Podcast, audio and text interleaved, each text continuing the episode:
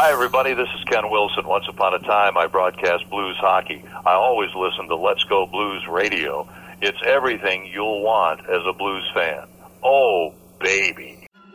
Stop doing those diet or workout fads to lose weight. Use the tried and true approach from Rock and That Ideal Life that helps you find balance while enjoying food in moderation and nourishing your body. Try the Lean 30 program at rockinthatidlife.com and let today be your last first day of your weight loss journey. When buying or selling your home, you need to feel protected. Realtor Mike Burgoyne not only looks out for your interests, but as a St. Louis area police officer will make sure you feel safe and well informed with every decision. Email Mike at strikewithmike.com and start the process today. That's Mike at strikewithmike.com. Get ready to hear some noise tonight. You're just seconds away from Let's Go Blues Radio. Let's have a Donnybrook. Eric Brewer was so bad. Are we like Ogle Corp? Are we suspended? I I reciprocated the dickness. Selfish hockey. That's right, selfish hockey. What did I tell you about stick tape? You don't need it! No doubt about it, eh? You're listening to Kurt, Bill, and Jeff on Let's Go Blues Radio, the original St. Louis Blues hockey fan podcast. Take it away, boys. Welcome to episode 6 of season 13. This is episode number 437, all time of the often imitated, never duplicated. Here come the meat sweats. We're the original St. Louis Blues hockey podcast. Let's go Blues Radio. Special thanks to our sponsors, Rockin' That, IDLF.com, StrikeMike.com, and CenterIceBrewery.com for once again probably sponsoring the show. Please check them out. Also, uh, don't forget to check out the t-shirt shop at Let'sGoBlues.com for the very best St. Louis Blues themed t-shirts at an unbelievably uh, fair price. It is Wednesday, November November 15th, and we're streaming live right now on YouTube, Facebook, and the Twitters. You can interact with the show on social media. Our handle on the socials is at LGB Radio. I'm Kurt Price, my co-host for The Big Shoe. Tonight are Bill Day and Jeff Ponder, and believe it or not, producer Austin is in the house, and he's also using no overlay right now, so he needs to get on. we have advertisers on there. There. Oh, hold on. Hold That's on, a, well, hold I mean, on. Austin's. I didn't. The problem know. is we don't- This is new to me. Shut up, Austin. We, we when we have four people on screen, you can't uh you can't really use it. Oh, So yeah, no, you can't. when he's on screen, we'll take it off, Yeah, yeah, put yeah, it yeah. back on later. Okay. But hey, That's- Austin's here. That's all that matters. That's fine. Yeah, that'll work that way. I kind of know what I'm doing. I think. he lives. Yeah, Well, we're w- not. would you, if you knew what you were doing, you should talk closer to the microphone. hmm I'm sorry, we didn't go over this before. I don't think. Yeah, I don't think the right mic is even Oh. on. The right mic is not even on for Austin, so there you go. He, We're off to a great he- start here, This guys. close to intern Austin. This close. I'm glad somebody brought it up before. There you go. There it is. There it I'm glad somebody uh, mentioned it before we started that it didn't sound off or anything, but no, it's okay. I. This Uh, is performance review season, and uh, it's not True. going well. This is the make or break season for my contract. if it's going to, We might have to let you go right before Christmas. Do you notice how Yeah. Austin, when things were going rough for the Blues, Austin's nowhere to be found, and all of a sudden that the they're they're playing very. You know what? I'll just here he is. showing All of a Yeah. sudden, Is is is there such a thing as a fair weather producer? Yeah, right. we have. I one. will not produce when the Blues are losing. Driving to Nashville to watch a Toronto Maple Leafs Predators game. did game. do that. Well, I mean, there was other points to that trip, but it was fun. That's a nice arena. Uh, Bridgestone? Yeah. Yeah. Oh, yeah. Yeah. Been there mul- multiple times. Yeah. Did uh they've got the like a top shelf area at the one end? Did you see that? He was on the opposite end based on the photos that he posted. Okay, because when when we went there to watch the Blues and Preds play, when the Blues spanked the Predators, um, the the top shelf area was like super crowded, and you couldn't get a spot anywhere close to the to the counter. So we kind of just walked by it, but uh, I, I was Yeah. curious if it was the same when you were there. I don't know, but it's it's so different. Like because Enterprise is a like a you can throw any team in there and they can call it home, and Bridgestone is all shoving the Predators in your face, and it's like I don't I don't. Yeah. it's weird. Hmm. They- Also, the they- ceilings are very low, and I hated it. Yeah, it's Enterprise is a little more cavernous there in the in the on the concourses, and yeah, I, I agree with you that there's not as as much blues branding as there is uh, for the Predators in, in Bridgestone. That, but and, and maybe that's because it, it's more cramped and more confined. It's like on top on top of you. I don't Yeah. know. I don't know. Uh, it was probably similar to the Golden Knights when I went there um, for the preseason game this year.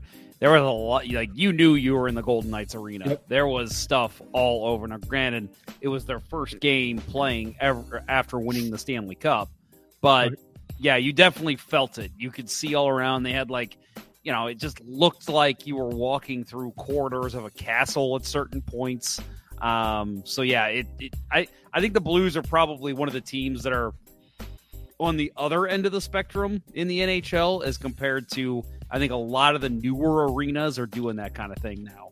Well, it's like even when it was Scottrade, they had like you know they had the blue ceiling and like the yellow stripe along like the top, and then also like the purple seating kind of matched or blended in, kind of looked like blue on TV and stuff. So I don't know. It's more of a, a neutral like site, which I don't know. It's weird.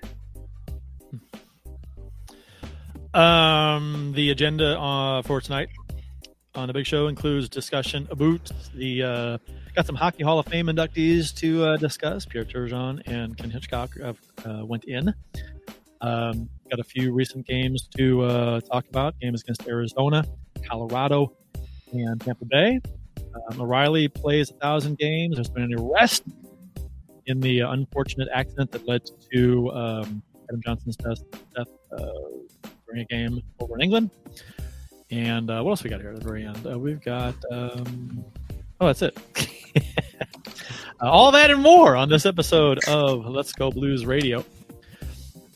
Um, all right. Um, official drinks, beverages of this episode, number 437. You can follow each of us on the Untappd app. My handle is CPrice12. Jeff's is Jay Ponder 94, and Bill's is Billy Blue Note 33. Um, Bill, what you got? well, I, I gotta stop fixating on Jeff trying to get his camera back in focus. I got it. I got it. you got it. Finally, third time's a charm. Yep. Um, so I'm um, I'm pre gaming next Friday. Kind of. I'm starting to work my way into the heavier stouts again. so um, I've got uh, I had a leftover maple mood from Boulevard, I believe. Nice. I didn't bring a bottle with me. Um, my beer game's off right now, but um, yeah, maple syrup infused uh, imperial stout, really s- nice and sweet and high in ABV. Speaking of stouts, I take it you guys saw what Four Hands just announced that they were releasing very soon. The citywide. No, I mean yeah, Stout? although they have a citywide stout now, but Mhm. the candy bar stouts. Have you seen those? No stouts. Oh, stouts. They have a Charleston Chew milk stout. Hmm? It's like marshmallow. And So this this is going to be this year's version of the cereal ones they had last year. Probably, and they sound Yeah. a lot better. Yeah. Um, And I don't know what the other two are. Uh, they're kind of like generic labels, same color as the the real candy bar labels, but they're not using the actual candy bar names, right? Mm.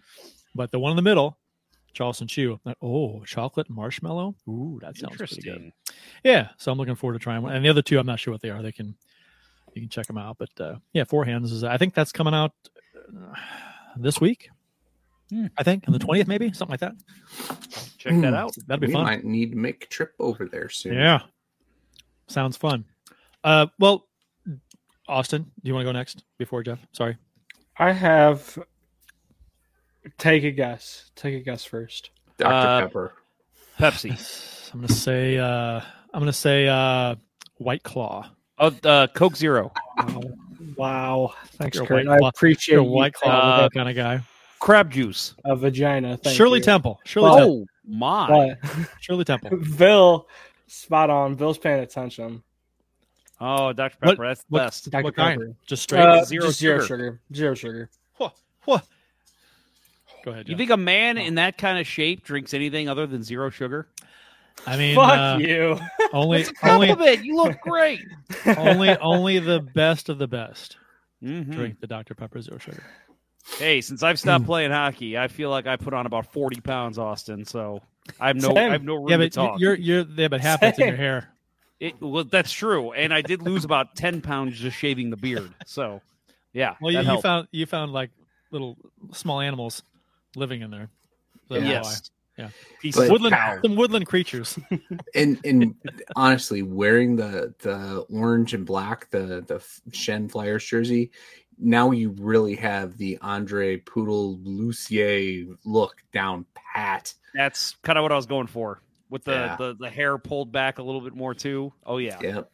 that's what I'm going for. All right, mine is uh, Schlafly Pale Ale. Uh, I've had this on the show many times. English style, very very good beer. Uh, good sipping beer. And it matches your jersey. It does. It does. You got a Yeah, for those on. on the uh, podcast, I am wearing my Flyers number 10 jersey. I'll show the people uh, on that are watching the show. I would have guessed it was Syracuse Bulldogs, but I couldn't see the logo. Schenn, nice. Little Brayden Schenn action. The dude has been on fire. I had to wear his jersey tonight. Very nice. Um, and I'm gonna, I, I- you know, Austin and I are two right thinking kind of guys because that's exactly what I have too. The Dr Ooh. Pepper Zero Sugar. I How about that? I actually got turned on to the zero sugar um, line of products of I don't know two weeks, two and a half weeks ago, something like that. And I don't know if you have you had the zero sugar stuff. It is actually really good. It is, it tastes a lot like it is the best diet soda I've ever had in my life. And I I- don't like I hate diet soda. Hate it. I don't drink it. I Does need it- to look it up, but I have actually been told by many people that it's actually not any better for you than regular soda. That the replacement for sugar is actually just as bad as sugar. Well, Uh, I have heard that as well, but I've heard that's not true. I've heard I've heard that was like an early study that's been debunked. state Yeah, So I- does it? I am it not going to sit here and, and claim that I know anything about it. I've just that's what I've been I, told. I heard the same thing, but I also heard own recently that, that that entire Yeah, thing was not really true anymore. So Uh, does it have sucralose or aspartame? sucralose. I yeah, that's sh- any artificial sweetener gives me a massive headache. Yeah. Like I It can't, I can't even. If well, if it has electrolytes, maybe that'll offset it. But like, I can't even drink regular. Like, I can't uh, consume regular Nyquil now because they've started putting sucralose in it, and Hmm. yeah, it just got to go with Sucralose the sounds like Target a really bad Marvel villain. Sucraloso sounds like a yeah. He sounds like a Mexican wrestler. I am sucralose. Uh, Austin, have you had the Dr Pepper cream soda, zero sugar? That's my favorite. that one was good. I just finished through that about a week ago, so Yeah. I went ahead and got that from Sam's, saving the money. I've heard the studies that say that uh, you that there have been there have been studies done that's you know I've heard the same thing that you did, Jeff, where if you you you drink the diet soda and your body's tricked into thinking of seeing sugar but it's not getting it, and then it craves more sugar. That's not true. I've heard that that uh, people have. So we'll. I heard the same thing you did, but then I did some, some research. I'm like, oh, that's apparently not true. So I I just uh, I get all my news. you did news some more from research from the Sucralose Institute for Uh, yeah Science. yeah, sponsored by Sucralose. I get all my news from uh, just reading Facebook headlines. So I actually, I actually like. Do you read the articles at all, or just the headlines? no, no, just the headlines. This actually has Olean in it. Remember Olean? oh, oh, that's a great Dolly Parton song. Olean, Olean. Olean, Yeah. Jesus. We're all over Did the you map. did, folks. did anybody uh, ever have any issues with the uh, the Lay's Olean? No, That's- once I heard the issues people were having with it, I stayed the hell away from it. Do you know what I heard about that? Is I heard that the people that would that would get the diarrhea from that uh, in the test studies that the rate of people that got diarrhea was not really any greater from those that ate the Olean chips versus the regular chips. The diarrhea just happened at the same rate, and some people got it like they would normally, and I think they made a big deal about it. I think that was a little overblown, maybe, from what I Mhm. heard. That could be not true, but I, that's what I heard. But anyway, Oh, Jaden Schwartz just fell on the ice. Hmm, what a shock. Uh, m- more that girl says is Oline the same as Olestra? Oh, that's a that's a great Kubrick movie, The Olestra Steps. We're we're not getting anything accomplished in this show. I am These full questions of are them asked. We are folks. 15 minutes in, guys. Try the veal. I'm here all week. Oops. Yeah. no, I just got. No. I Yeah, Matt got to read Harris the is- comment first, Austin. We got Yeah. podcasters. Oh, Matt Harris says, "Glad to hear the allegations against you were cleared, Austin." They weren't. I don't I'm think they just- were. I I'm think just running away. He's just They're not out on bail. It's yeah, it's it's allegation parole for Austin tonight. The only reason Austin's here is we want people to tune in because they're just like, oh my god, they're letting in that guy who They- did that horrible your- thing show 'em- back on show- the show. Dude, Show do you want to see the giant tattoo on my back from prison? Well, mm. just just show the ankle bracelet. Is it like a Mad Lib? Like you can flex and it like changes? No, it's a it's a pair of badly drawn boobs. Oh, boobs. All right, let's move along. All right. Enjoy your guys' show. I'm gonna stop ruining it. You got it. All right. Uh, Pierre Turgeon and Ken Hitchcock were inducted into the Hockey Hall of Fame, which is you okay? Jeff? Sorry, I'm trying to fix the overlay. I just we got it. it now. We're I, good. did, I almost had like a seizure from these flashing overlays from on the screen. We are off to an awful start. Okay, good night, everybody. Uh, it, it is. I, I would imagine most people think that the Hockey Hall of Fame is the NHL Hall of Fame when it is not. It is all of hockey, all the Wasn't hockey there world. Somebody who argued that was it last year? They said something on Twitter like, Mhm. "This is the NHL Yeah. Hall of Fame," Yeah. and we were Yeah. like, "No, it's not." No, it's the hockey. It's the the hockey world, the entire hockey world.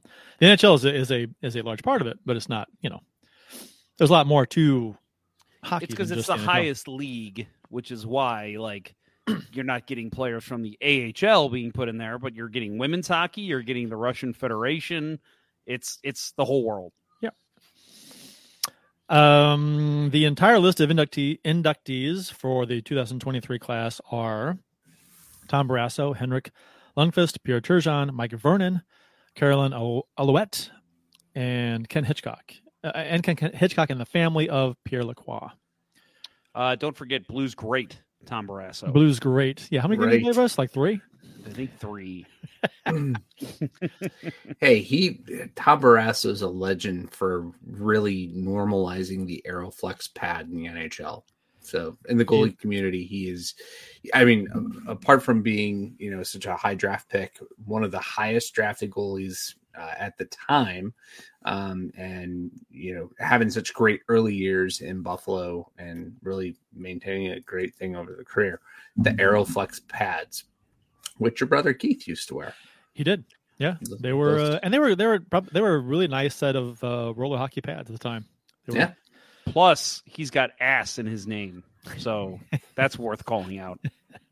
No, I I love Tom Barrasso. Actually, I, I remember as a kid. You pronounced it wrong. I guess I I guess I, what You pronounced his name wrong. It's Tom Barasshole. or asshole, right?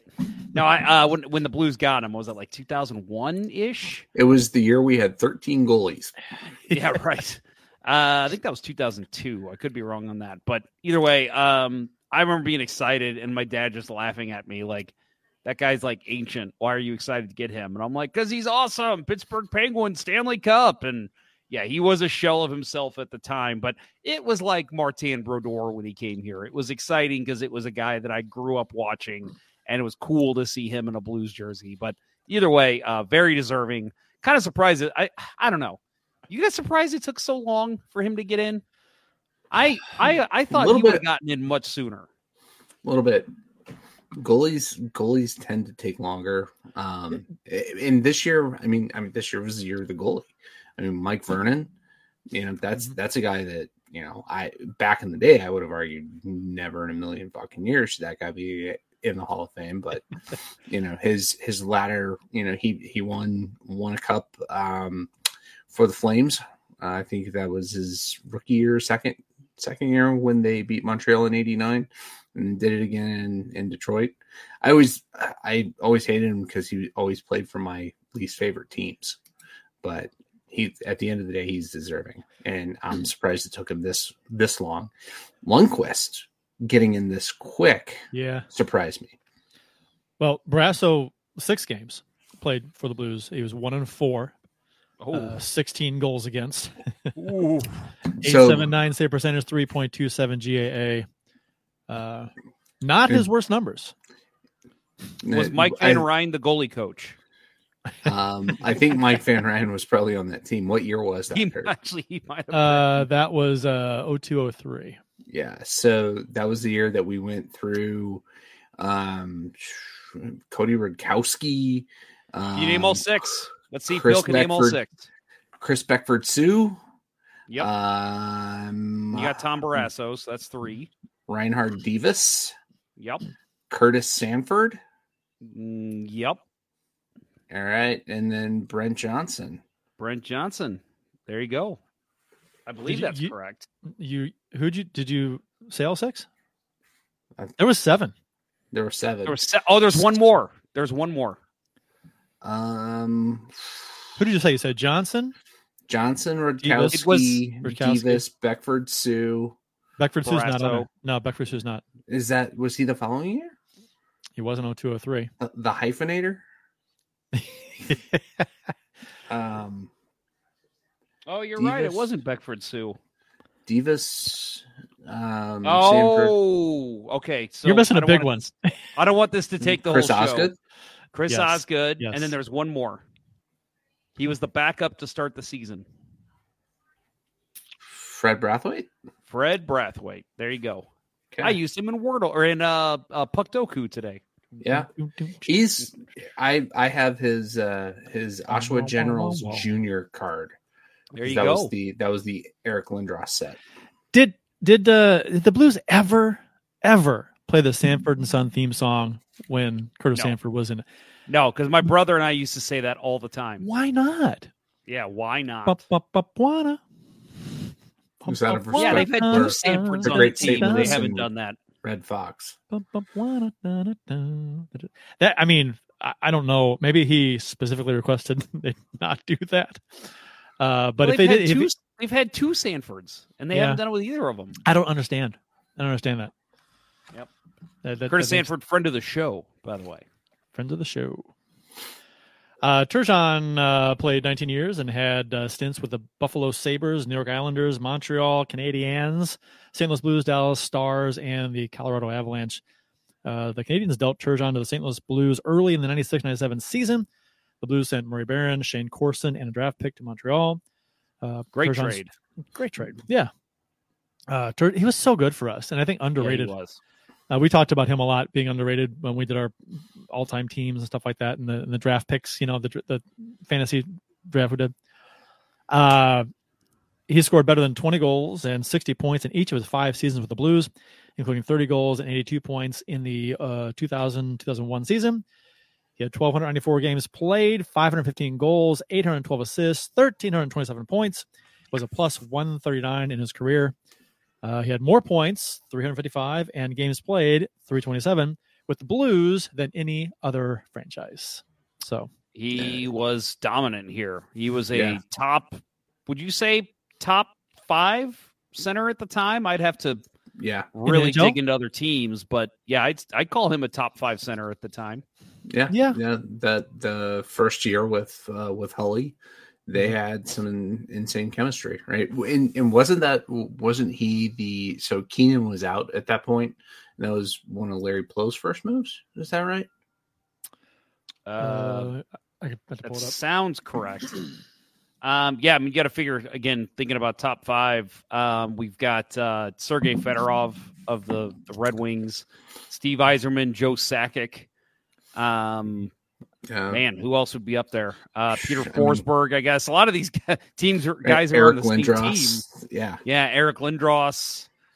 I don't know. I think he makes an argument for top five with a lot of those names. I mean, Gretzky had kind of fallen off at that point. Lemieux wasn't playing that whole stint. Well, he was Um, yeah, he 96, 97 was his first year here. So he overlapped with Keenan a little bit. Uh, so Keenan would have made that trade. Keenan, yeah, Keenan was gone 33 games into the season that year, replaced by Roberts and then Quenneville. Hmm. So, yeah, and Turgeon played 69 games for the Blues that season. Yeah. Oh, no, well, oh, hold on. Played nine games with Montreal. So, Yeah, if, depending if on when it- that trade went down. Well, if Keenan was here after 30 games, it was a Keenan trade. Yeah. Um, man, now I'm thinking too. Dallas had Modano and Nieuwendyk. Right. Man, all these teams they they had one two punches. They were stacked. Um, yeah. Um, but the, for the Blues, like when you it, purely if we say number one centers, you know, basically, let's say Detroit can't have two, Colorado can't have two, Dallas can't have two. I think you definitely get Pierre Turgeon in the mix at his stint here in St. Louis. Can you name uh, in 96, 97, can you name other Blues centers? Yeah, Turgeon. Adam Creighton. Mm, let he me- was he was gone by then. Creighton Uh, was, was he? gone. Um, Craig Conroy. Conroy. Um, Oh boy. Well, think think of who Keenan brought over too. yeah. Um, Mike Peter Eastwood. Zezel. Uh, no Eastwood. Zezel's one. Mm. Got Harry York. Oh God, the, the Harry York. MacTavish. World Hockey International superstar Harry York. Yep. Jamal Mayers. Mm. Eh, he wasn't really a center though. Yeah, I'm I'm going by hockey reference. Uh, was they they they list everyone as a center. It seems like. Yeah. It's 10 p.m. Do you know where your children are? Rob Robert Petrovicky was that that year? Uh huh. Yep. Oh man. Yep. Yep. That was that's some blast from the past. Some names. Man. Well, anyway, well deserving. We've talked about Yeah. it on the show a couple times. Very happy for Pierre Turgeon. Mm-hmm. Uh, just a awesome, awesome hockey player. One of my favorites growing up. Uh, Ken Hitchcock uh, was the fourth winningest coach in NHL history at the time of the, his Hockey Hall of Fame induction, with 849 wins, 534 losses, 88 ties, and 127 overtime losses.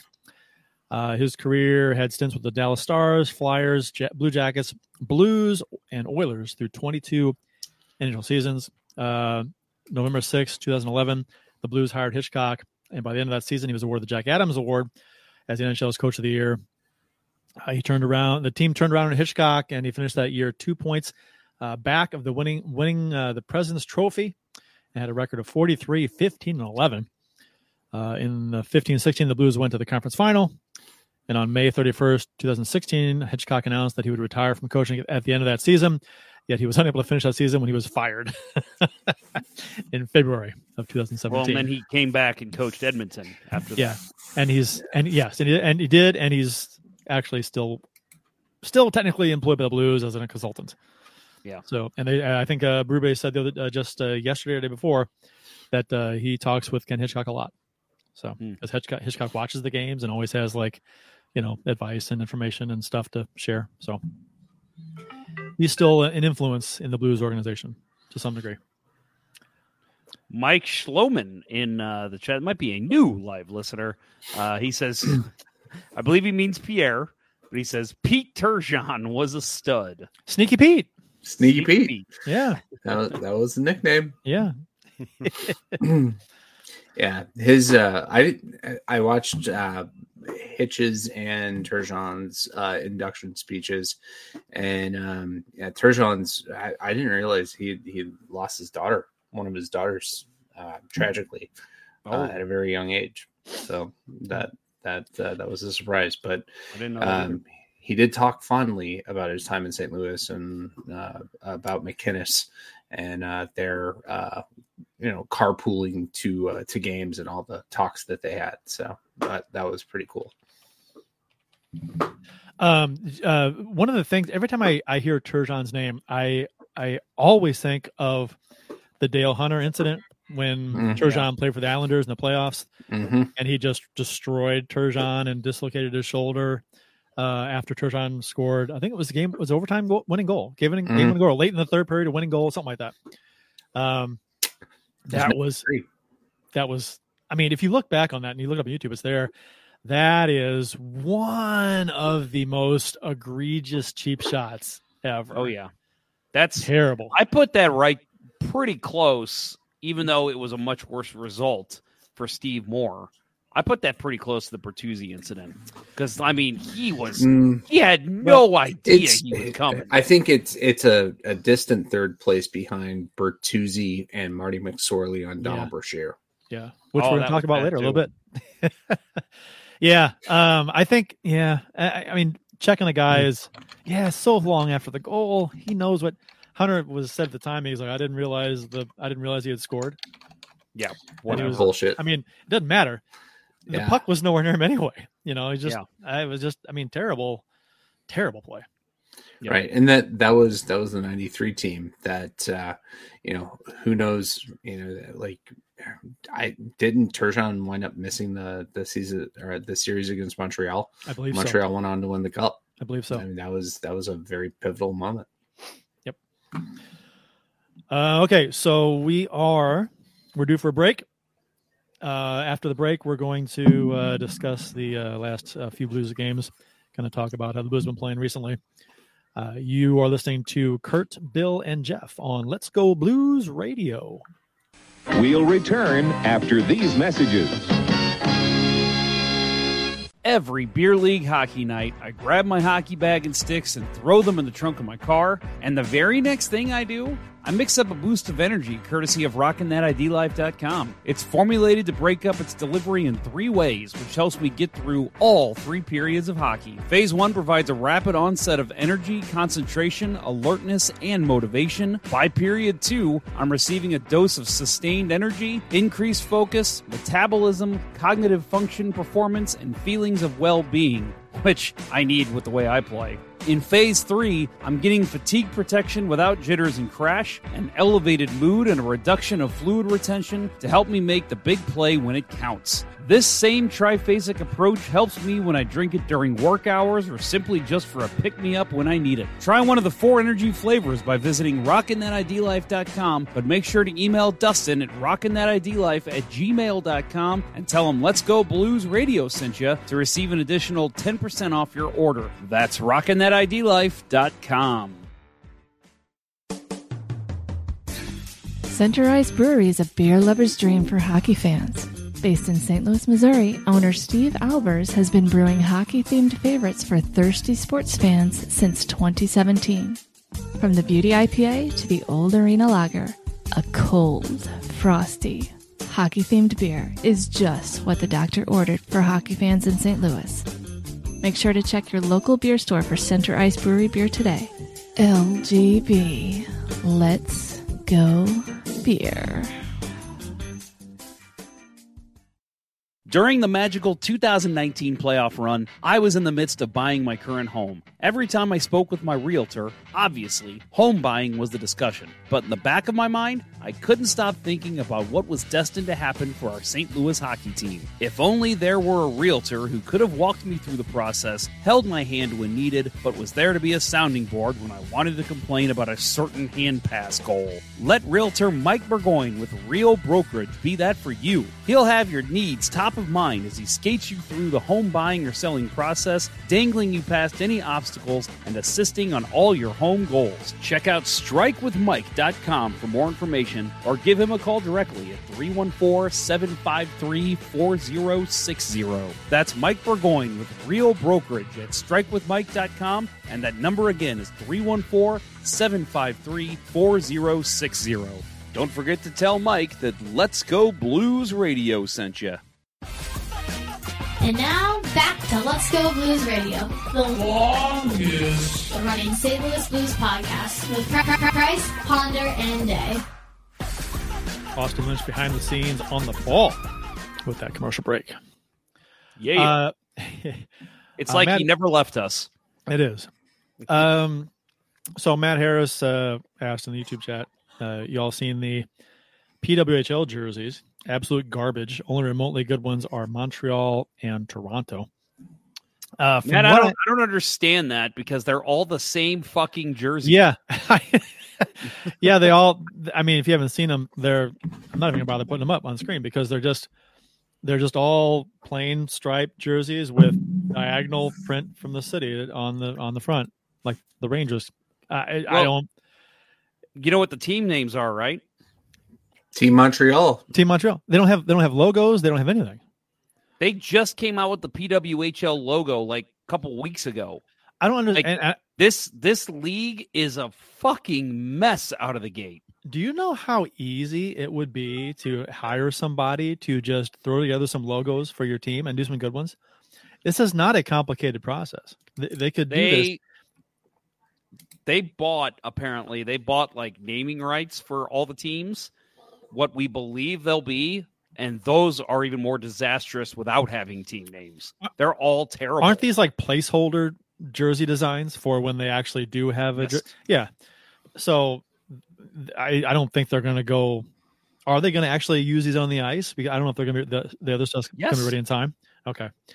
Yeah, they don't have anything ready in time. When is it- They're they're rushing out of the gate. It, it's it's a it's a joke. This that they had to they had to cancel the PHF. They had to buy that out so they could build this league, and they didn't want to waste any time. And they just started going, going, going. And it's like, oh yeah, wait, we got to hire GMs. We got to name teams. We got to name cities.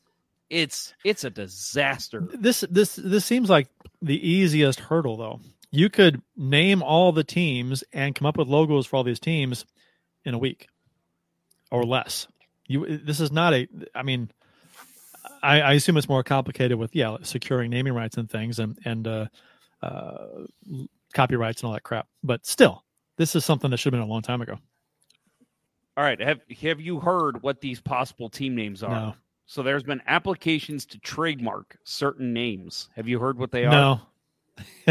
I'm not making Let's this up. This is this is going to sound made up. It is not made up. Here's what is apparently in for trademarks: the Toronto Torch, the Montreal Echo, the Ottawa I Alert, have for some of these. Sorry, yeah, I have. the Minnesota Superior, the Boston Wicked, and the New York Sound. What? What? The New Montreal Echo? the New York Sound. Let's go Echo. The New York Sound isn't bad, Right. Uh, I mean, and uh, it sounds like they're all trying to be hipster. but the Boston and Wicked- and Echo. Well, no, Boston Wicked is it's wicked. It's a wicked pissa. Ottawa- If you, if you say it with the Boston pissa. accent, it works. But you gotta But say the- pissa the afterwards. Echo, the echo, unless it is like a desperate cry for expos, don't do it. The the the Boston name doesn't make any sense unless you follow it up with Pissa. you can't just say wicked. Ottawa you gotta say Alert wicked is Pissa. another one. What the fuck is the Ottawa Alert? It's a Like, it's it's when teams child it's when children get abducted. It's what you get on your phone. I guess. Yeah, it's a it's an Ottawa Alert. Uh, Minnesota Superior. I mean, these are awful. And then superior for the Everything about this is awful. Yeah, it's it's not Who- not not well thought out. It- to Yeah. me, if you're interested in hearing some thoughts, um, I know our friend Dan Rice uh, has a Around the Rink podcast he does with Ali Morse. Um, he used to play in the PHF. Um, and uh, our friend Amanda Leveille is going to be in this new league. I'm hoping to get her on at some point, but I'm wondering if the league will shut that down if they hear anything we say about this league because, my God, this is. well, Woo, She's going to play for the Minnesota, out of the gate. Minnesota Superior, right? That's correct. Yeah. Which there's a long, long, rich history of the Minnesota Whitecaps. Before PHF even existed, there was a Minnesota Whitecaps organization that won a bunch of championships, part of the organization, just part of the history and the culture of Minnesota hockey. Why they didn't just take that name from the PHF and run with it, I'll never know. They had to make something new, had to make it their own. It's laughable. This I don't- is. I don't hate the Superior as much as some of the other ones. They are on Lake Superior, so that's there's the tie-in there. But right. And you can go with the the church lady quote. Somebody's feeling just a little bit superior. So if we ever get a team, are we going to be the St. Louis, Mississippi? the Mississippi's, hmm. it should be right. No, it's going to be the Mississippi because no other team has an S in it. The hmm. what's better, the superiors or the superior? The superiors is better, right? Probably. Yeah. Yeah. Hmm.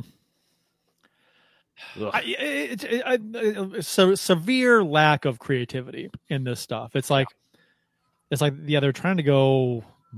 Maybe they're like just so forward thinking that they're like ten years ahead of the curve, and all of a sudden these names ten years from now will be will be cool. Maybe they're ahead of the game. Nope. I think this question was probably for Bill from Matt Harris. Uh, have you seen the art- athletic article talking about the Bruins goalie coach using the shin lock? Would love a goalie perspective about it. Have you heard that, Bill? I have not. I don't know what that is. The I don't know how. There's your homework. I get I get 15 damn alerts from the Athletic a day, and I don't know how I missed that one. I'll I'll check it out and and uh, give you my thoughts next next week. Homework. Yeah, there's your homework. Damn it, our listeners are giving us homework now. They are. Well, they're giving you homework, not Kurt shin and I. What would that? What would that even be? Is that like a like a style? Like a I would think it's like the elbow lock, right? shin lock? For elbow pads. Yeah, I, Oh, I was- equipment or like Yeah. a style? Okay. I would think it's an equipment thing, right? Yeah, I, I I will have to uh, look into it. Um, I'm hoping it's not like a chastity belt because that would be bad. But All right. Uh, Blues uh, played uh, a few games since our last show. They uh, beat the Coyotes two to one. Scott Perunovich got uh, back in the lineup finally. Played fourteen fifty one and had three block shots in his first game since October twenty seventh. Um, And it's worth noting that it was not an 11 7 lineup. He actually let Perunovich Yeah. play defense. him and Scandella in the third pairing. uh, Hofer got the start in this game. Um, played well in this game. He's now 3 0 0 with a 1.34 goals against average and a 950 save percentage in his past three starts after allowing six goals on 42 shots and a 6 2 loss against these same Coyotes on October 19th. So a nice little revenge win for the Blues and Hofer to atone for the bad loss earlier in the season against Arizona. Not which in this game, I didn't think this game was the best game by the Blues. I thought they they kind of snuck out of there with a two to one. I think they they Hofer played really well, um, but the the Blues didn't really. I mean, it wouldn't have surprised me if they lost this game based on the way they played, but they did win. What uh what what were your thoughts going into this game? I, I if you would have asked me, I probably would have said start Binnington, but Yeah. after the fact, I was like, you know what? I like that he started Hofer. He gave him the opportunity to come back in and a team that he just got shelled by and did not look good against. And he came back and let him get his revenge, and the Blues come out of that with a 2 1 win. Uh, I thought, you know, obviously, if it goes the other way, it blows up. Blues lose 6 to 1. We're probably saying, what a horrible decision by Berube. But I like this move. I like letting him kind of get his own revenge against the Coyotes. I don't think there's a bad. I mean, you, there's an argument to make for both, right? That to you can start Binnington because of the bad game Hofer had against him last time, or start Hofer to give him a, a, a revenge game, right? And I'm sure as a goalie, as a competitor, you know you want a second crack at this team because you got lit up last time. So I'm sure, Bill, if you get lit up against one team, you want to you want to get right back out there and show them that you're better than that, right? Yeah, absolutely. And uh, I I think it's it's absolutely the right call at this point in the season too, right? It's still early that you you know you give the guy the rope to show either show you what he's got or that he doesn't have it. And I, I that was uh, a decision a a rare time I will agree with the goalie decision by the Blues.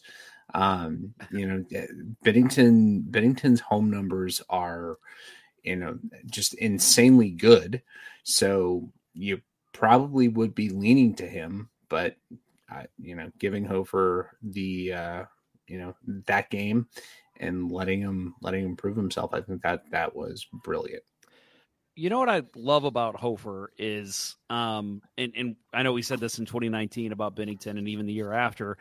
It is a different kind than Binnington. Is I feel like he's got this swagger about him that's just like he's just got confidence. He exudes confidence, like the way he makes saves, the way that um, you know he'll cover a rebound and just kind of pop up. Like he just has this confidence about him on the ice. That's just this kid. Like he isn't Im- intimidated by anybody. You know, we haven't seen him play against a, a McDavid yet or anybody like that. But I mean, still, like I feel like any team that he goes against, he's going to go out there and he's going to skate out for the first lap and say, "I'm coming out of here with the W tonight," and, and that's what I like about him. Uh, this capped off a three and one home trip. uh, so uh, yeah, I mean, uh, one three out of four on the home trip, homestand. Uh, Robert Thomas scored in his fifth straight game in this game. Uh, shots on goal were 33 to 20 for St. Louis. Uh, Blue special teams uh, power play was over seven, um, and the PK was uh, one for two. I think, you know, um, it's amazing what winning can can do to mask the ineptness of the special teams, right? The, especially the power play, because if Blues are winning, you know, eh, who cares? Power play is over four. Eh, it's you know, you win, you win. A win's a win. But uh, so at this point, the power play was still rough. They were like one for thirty-five, I think, uh, at this point in the season, which is like historically bad. I'd love to see the worst power play to start the season, the first 35 opportunities. this has to be among the worst ever. Um, I got to tell you what my father-in-law sent me. So uh, he sent me, and this was um, after the the four minutes and then the five on three in the middle of that. He said that Blues power play double minor plus a five on three was a sign of an offensively challenged hockey team. And uh, I just kind of responded saying basically, yeah, let's get somebody else out there. And then then the Coyotes scored on the power play after that. And frustration, I know we all felt it. Uh, he texted me right back right when that happened and said, and with that power play goal allowed immediately afterward, I am quitting on this game in disgust. and, and I texted him back and I even said, hey, man, two periods left. And he's like, I don't care. and he even told me, even when he heard they were up two to one, he's like, I'm not turning that game on. I'm I'm protesting this game. Yeah. I'm like, it's frustrating. I get it. Like you watch him have that many opportunities. I mean, Coyotes were just begging for them to score on the power play, and they just could Yeah. not do Seven it. times. Yeah, and uh, God, that's Berube calling the timeout during the five on three. Yeah. right. That that is like the most desperate thing that guy's done behind the Blues bench, and it didn't work. Yeah, thought for sure that that game was going to go completely the opposite direction after that. Uh, Puckeye 14, f- uh, friend of the show from uh, the Teal Town USA podcast, San Jose Sharks show, um, asked us uh, what's the uh, over under for the Blues tomorrow. The Blues play the Sharks tomorrow night, uh, and he goes eight. I, I mean, you know, the Sharks uh, have almost made a habit of giving up ten goals, right? So I'd be disappointed if they got less than ten. Yeah, Uh, but they it's a trap game. the the good thing now uh, the good thing for the Blues is this, that the sh- the Sharks the Schnarks got off the schneid. Yeah, Sharks. yeah, they got off the schneid before we got there because we said this last week. If the Blues go there and the Sharks still haven't lost or haven't won, Yeah. it's gonna be us. yeah. I, I, I was, I'm, I was happy to see them win. Yeah, so before Yeah, we got too. to them. Yeah, because that would have been like, oh my god, a lot of pressure, right? And it was uh, they beat Yep. Philadelphia, right? The reverse they, win. they They beat Philadelphia and Edmonton. And Yeah. Oh yeah, that was. right, And, and, that's just and, and- that's it was just it's fun to see Edmonton lose at this point because of the just the right, mess and that is that was Edmonton now. that was really the game that cost Jay Woodcroft his job. Well, did you see they're Yep. walking off the walking across the ice after the game, and did you see the camera caught the uh, talking Woodcroft talking to assistant? Uh, read his lips. You could say, "Well, that was probably it, wasn't it?" or something like that. Yeah, Oh, Yeah, meaning he knew he was he was gone after that game. yeah. So Yep.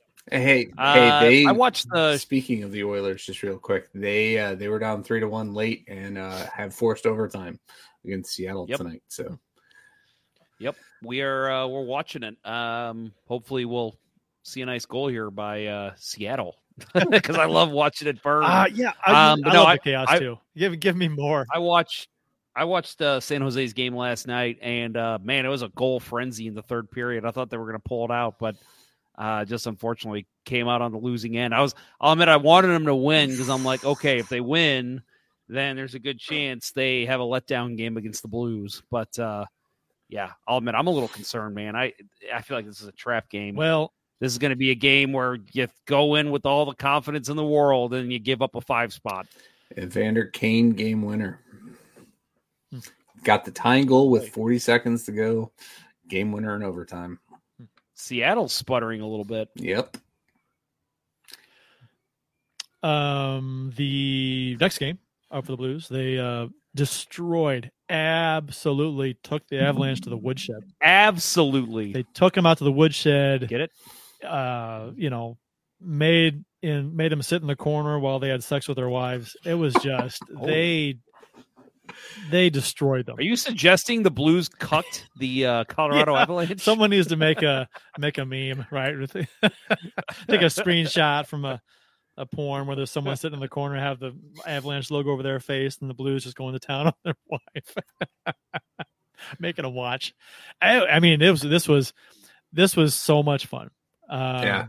Binnington gets back in the net. Uh, two hat tricks in this game. Uh, one for Schenn, one for Buchnevich. Uh, both players.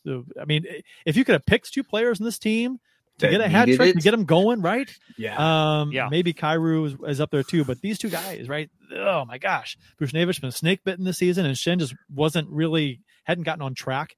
Um, and all of a sudden, boom, they exploded in this game, and they just Yeah, I- rolled over Colorado. Well, and and we talked about Brayden Schenn uh, one point in his first nine games, and we thought, man, he does not. He looks like a shell of Brayden Schenn.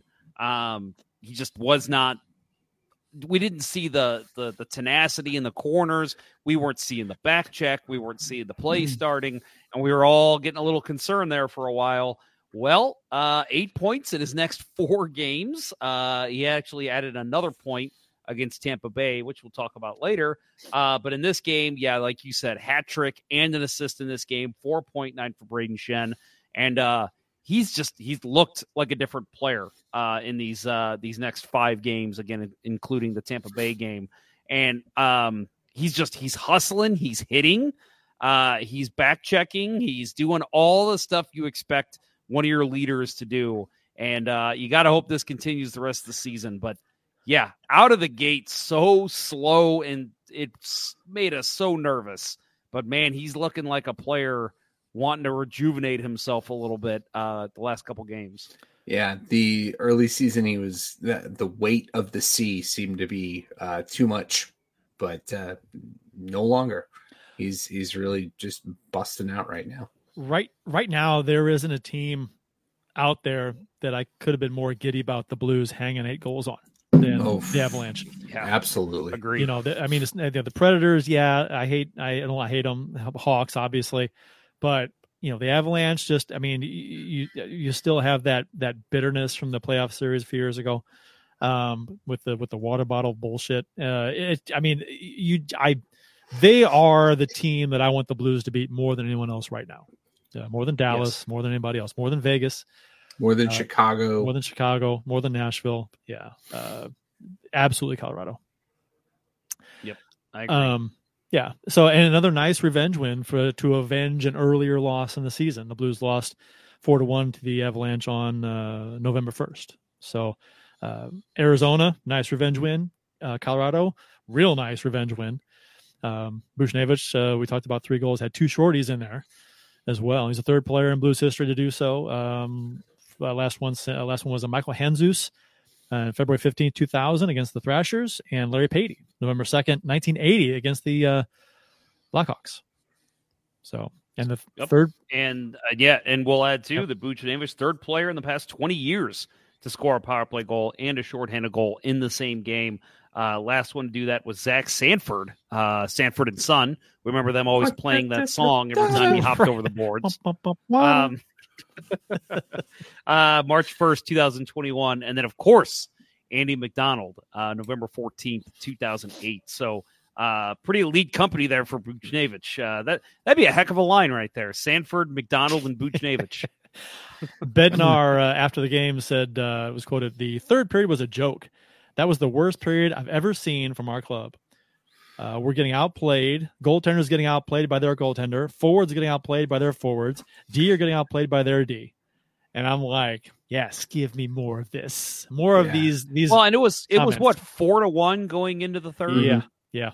So it, it I don't want to say that's a close game, but it's not like you know Yeah. completely out of reach to say Colorado if they have a strong third period at least force overtime. But the Blues just came out rolling. They didn't sit and back. Colorado looked like a like an AHL team. Yeah, I, but you know, once they made the goaltending change and brought in Prosvetov, you know, he, He played well. He played extremely well. Thank God. They God. could have had they could have ten goals. Right. Thank God that he didn't start that game. Otherwise, I think it's a totally different story. For some reason, he seems to have the Georgiev, Blues number. yeah, Georgiev's Yeah. off his game right now, and um, you know, getting to play him, perfect, perfect timing for the Blues. I love- yeah, my favorite game of the last two seasons for sure. I loved how the Blues didn't let up. You know, they're up four to one. Oh, yeah. It's easy to they're up four to one in the third period. You know, hang on to this, go into a shell, you know, play play solid D and just get it out. Um, chip it out, you know, one one forward deep, that's it. But they didn't do that. They kept the pedal down and they just hammered Colorado in the third period. And it was amazing. I just, I just it- giddy, giddy, uh, a giddy third period, right? It's fantastic. Torey Krug, a goal and Well- assist in this game. I mean, Yeah, I was gonna say the the act the defense was activated, and and listen, we we could sit here and talk about how bad Tyler Tucker was his past couple games, but that's not where I'm going with this. Uh, Scott Perunovich adding in that that that other element from Scott Perunovich on the back pairing has been, I think, a very nice addition to this team. And I I hate to say. Berube, Jesus Christ, everyone saw it, but you. I know. But that kind of is where we were Mhm. at. We're like, everybody's thinking Perunovich needs to get his ass in there. And he gets in there, and look, Blues rattle off three wins in a row.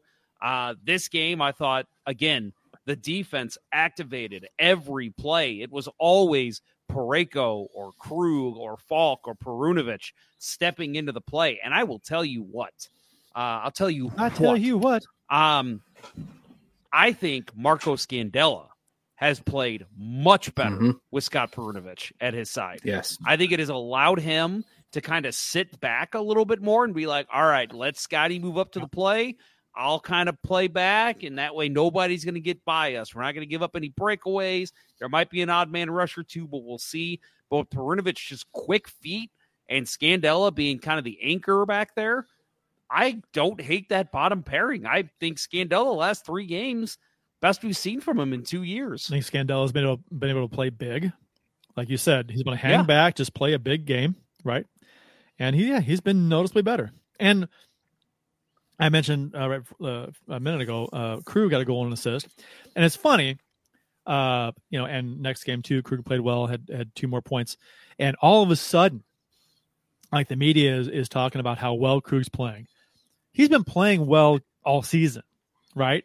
Uh, defensively, he wasn't getting the the rewards in the offensive zone uh, as of yet, but uh, these the points are coming. We thought I thought they'd come eventually, and they have. He's and uh, but now since he's putting up points, you see the media talking about how well Krug's playing all of a sudden. And it's like, no, he's been good all season, and it's so stupid to me that a defenseman is only recognized as playing well um, when he's putting up points. And I know Krug, I know, I know Krug is supposed to put up points here, but still, he should have been getting credit for how he was playing defensively th- this whole season so far because he's been much better. Oh, I got toasted. I know. on social media because I it. know, because I I suggested that he's look at his defense. He's playing better defensively. No, oh, he's an offensive defenseman. I mean, we talked about it on the show. I don't need to rehash it, but that's what I was. I'm like, come on, just watch his play. The points will come when you're playing better in your own zone. Like you need to take the small victories and see, okay, Torey Krug is breaking up plays, getting the pucks to the forwards, joining the play, not getting caught as much. He was still a little bit, but that was my point. Was I'm like the points are going to come if you start playing better positionally. And that's exactly what he was doing. And now we're reaping the benefits offensively because he's figured out the back end of his game. Now it's translating to being able to get up there in the in the rush and get points. And I don't know. I just kind of wish I could like all those assholes on social media that toasted me. I want to go back to each one of them and just be like, "Can you understand what I was saying now? Good lord!" It's it it it is a a nice sense of satisfaction being right, isn't it? I mean, just about stuff like this when you get roasted and you just revisit it and you're like, eh, "I was right." I might do that. Uh, I might go back tomorrow to that uh that when I got toasted by everybody and just be like, Well- "Yeah, you know what? What do you think now?" Well, and, and like Binnington, mm. like this season compared to last, how many how many times last season do we say you put a capable, average to above average defense in front of him, his numbers are going to be so much better. And what's In it- what's happened this season? The defense has been noticeably better, big time. yes. And what Binnington's like top top five in all the ton, tons of categories Right. in the NHL. Best home numbers of any goalie. Yeah. And you know, you guys you guys He have inspired me. Yeah, you guys have inspired me. I'm gonna tweet at Craig Budden about Colton Parayko. oh man, yeah. I I mean, there's just so many, so many nice uh, uh, turnaround stories to talk about this season, and how that that that uh, domino effect affects everything else. Um, the the defense playing so much better just makes everything else. I mean, Mhm. you figured the offense would come around eventually because they were in a funk to start the year, bad. Um, you think, man, that should have been a decent strength for this team. But now they're now they're coming around. Defense is playing well, goaltending's playing well, offense is clicking, and they're running over teams right now. Do you guys know uh Tampa or I'm sorry, Toronto, who is uh, the home of uh, Mike Van Ryn, who's their defensive coach, where they rank in goals against so far this season? I have season? not looked. It's seventh most. Yeah. Three point five three. I mean, listen, not going to put all the blame on Mike Van Ryn. They've had some issues in goal. Uh, defense has always been a little suspect in Toronto, but I'm just saying, I don't think that guy's helping. Well, we talked about how how did he get a job so quick? He was not good here. Because it's an old boys Oh club. man, That's it. It's he had a job in the NHL. He won a Stanley Cup. Of course, he's going to get another job. Look at Mike Yeo. Right, that- I was gonna say Mike Yeo still has a job in the NHL. Mike Kitchen got a job as an assistant, you know, under Quenneville. His But- biggest was- thing though is because he kind of followed Quenneville. Right. Yeah, And, and yeah. he was great as a, as a lieutenant. He the, the Blues D under Kitchen was just that they were very very good. He just had no idea how to run the the other side of the hockey team and yeah, got laughed out of town. So, um, well, Robert Thomas had four assists in this game. NHL career high point streak of six games. He has five goals, five assists over that span. Um, shots on goal were 42 to 38 St. Louis in this game. Special teams came around two, two for four in the power play, three for three in the PK. And the Avalanche have now lost uh, five of the last seven after this game. And they've allowed 38 goals in the past nine games. So they're let's let's talk about that power play. Well, that's a great stat. First of all, love oh, seeing Oh, yeah. that. Fuck you, Colorado. but did you guys see what Buchnevich did when they scored that first power play goal? Mm, took the took the puck. Mm-hmm. He, Yeah, that's he what I took thought. puck. Yeah. And and they asked him after the game why he did that, and he said, "Yeah, it was kind of a joke that we've been so snake bitten that when we score again, we need to take the puck." I did see that. I'm like, yes, that is such a hockey player I, thing. I did to see do. that. I'm like, what's that about? That's a weird. That's not a milestone. At first, goal. I thought I'm like, okay, what milestone am I Yeah. missing? Like, was that his like you know certain number of assists or power play point? And and then I'm like, oh, okay, that's what that that's hilarious. But either way, I thought in the Arizona game, listen, they didn't score, but there was some decent, and I'm actually not even talking about the five on three. I thought later in the game there was some decent puck movement by the Blues, and I thought, man, now it's just a matter of time.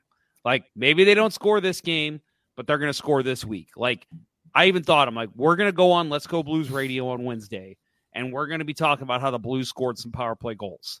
And I thought in this game, right when the power play started, they started moving the puck around better, and then of course they get a couple goals, two for four on the power play. That is very respectable. Sure. Um, happy to see that, and and again, just the fact that they're kind of having fun with it now too. Like they they score the goal, Buchnevich gets the puck. You know they all had a good laugh in the locker room. Like, oh my god, you actually got the puck. You know the the the first what three or four games a season, the power play looked awful. It just looked bad. But after that, I, I thought it was coming around. They'd get more zone time. They were moving the puck around better. They get more chances. They just weren't putting the puck in the net. Um, I thought it was slowly getting better, uh, with just without the results. And then and now it's it's uh, it's hopefully clicking. Right. They they really bottomed out. We, we talked about the the five on three against Arizona. Right. That was the bottom. Mm-hmm. Right. And Mhm. they they have rebounded very well since then. And it's it it's the old cliche, you know, just get the first one. The rest are gonna come. Right. And that that's very, very true in hockey. So uh, the ketchup bottle, right? The old ketchup bottle. Yep. Somebody's got to stick a knife in there, right? Get it Yeah. out. Stick a knife in the eye and twist Right. it. Just pat the back, pat the bottom. What, what's the line from Armstrong? Yeah, You got to stab him in the eye and twist it, twist right. it, whatever. Yeah. Uh, the Blues uh, shot the Lightning in the uh, last game, five to nothing. Won their third straight for the first time this season. Um, I thought, I thought this was a huge test coming off, yeah, not because the Lightning, you know, are the Lightning, but because the Blues were just coming off that hugely impressive win versus Colorado. The next Mhm. game, you don't want to come out flat or of a letdown game, uh, because you got two teams back to back that will be tough games, and they just lit up Colorado, and then to come and play very well against Tampa Bay. Uh, Binnington played very well early to shut them down, and then the Blues got on the board, and then they just didn't look back. Uh, that was a f- fantastic follow up game to the Avalanche game. Um, and so they should be, I mean, obviously they're probably flying high right now, which you talk about a letdown game uh, as a real possibility against San Jose, right, coming up. But uh, you know, it, it, it might have been a good thing to have a team like Tampa Bay right after the Avs, because if we if we played San Jose last night as opposed to uh, the Lightning, maybe that's the let maybe they're overconfident or something. I don't know. We'll find out tomorrow, right? Uh, Yeah. how they play against but, San Jose. but also catching San Jose before Vasilevskiy's you know back. Hey, he's he's very very ahead of schedule. Um, you know the fact that he was on the ice uh, over uh, what I guess uh, Sunday and Monday. I was like, oh shit, don't don't don't even get in that game. Yeah. is uh, Yep. Johansson's been good but not great, and so yeah, getting getting He's had the- some games, and I I thought he played fine last night. Uh, just the Blues just kept coming. Yeah. and and you know they uh, you could say well you know they didn't have Vasilevskiy Blues scored five goals but they shut him down you know defensively and, and in net they didn't allow Tampa Bay anything even though they had some chances you know but Binnington was good Yeah, all they needed was one. yeah early on especially yeah because they were they were they were pressuring early they had some chances early um but then the Blues got the first goal and it's like oh man here we go again right getting the first goal it's big Yep. yeah. Yep. What about those And- hands and- from Parayko though? Oh my god The, the the first touch goal on that shot. oh my god that was I mean You know, you know what that reminded me of, and, and it wasn't the same move, but it reminded me just of of the way that he used to do that kind of thing. Do you guys remember early in the eighteen nineteen season when they went to overtime against the Avalanche, Mhm. and he pulled a move to go back and cut a back and cross in front of the net, and roofed it. Just a beautiful individual play.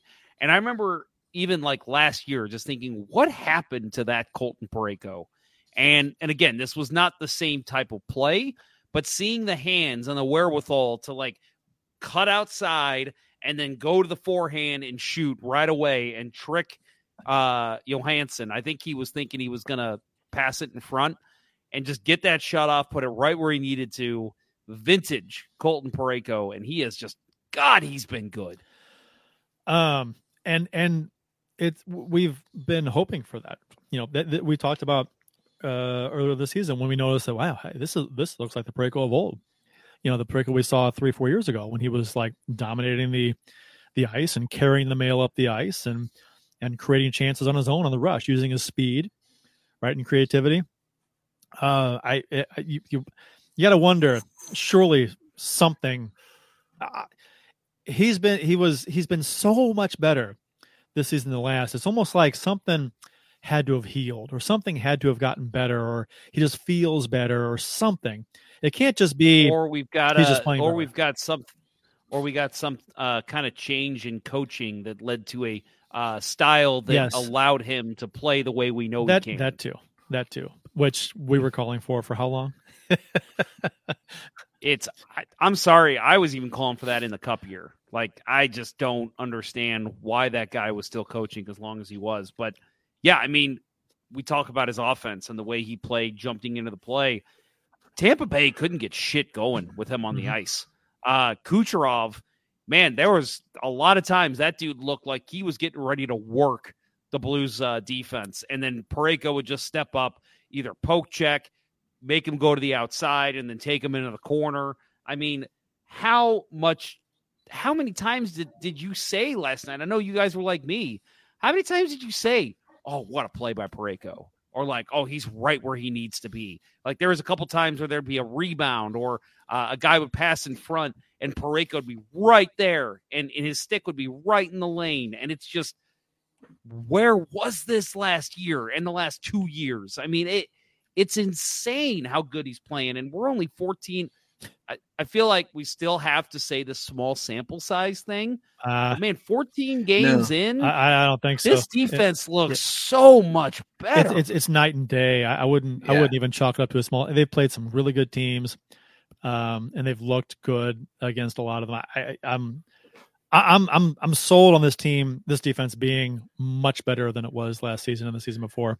Right. Uh, this yeah i mean just overall this is the time of year that i usually just fear for the blues right? You get into that that period just before thanksgiving it's the doldrums right? That the reality of the length of the hockey season is set in.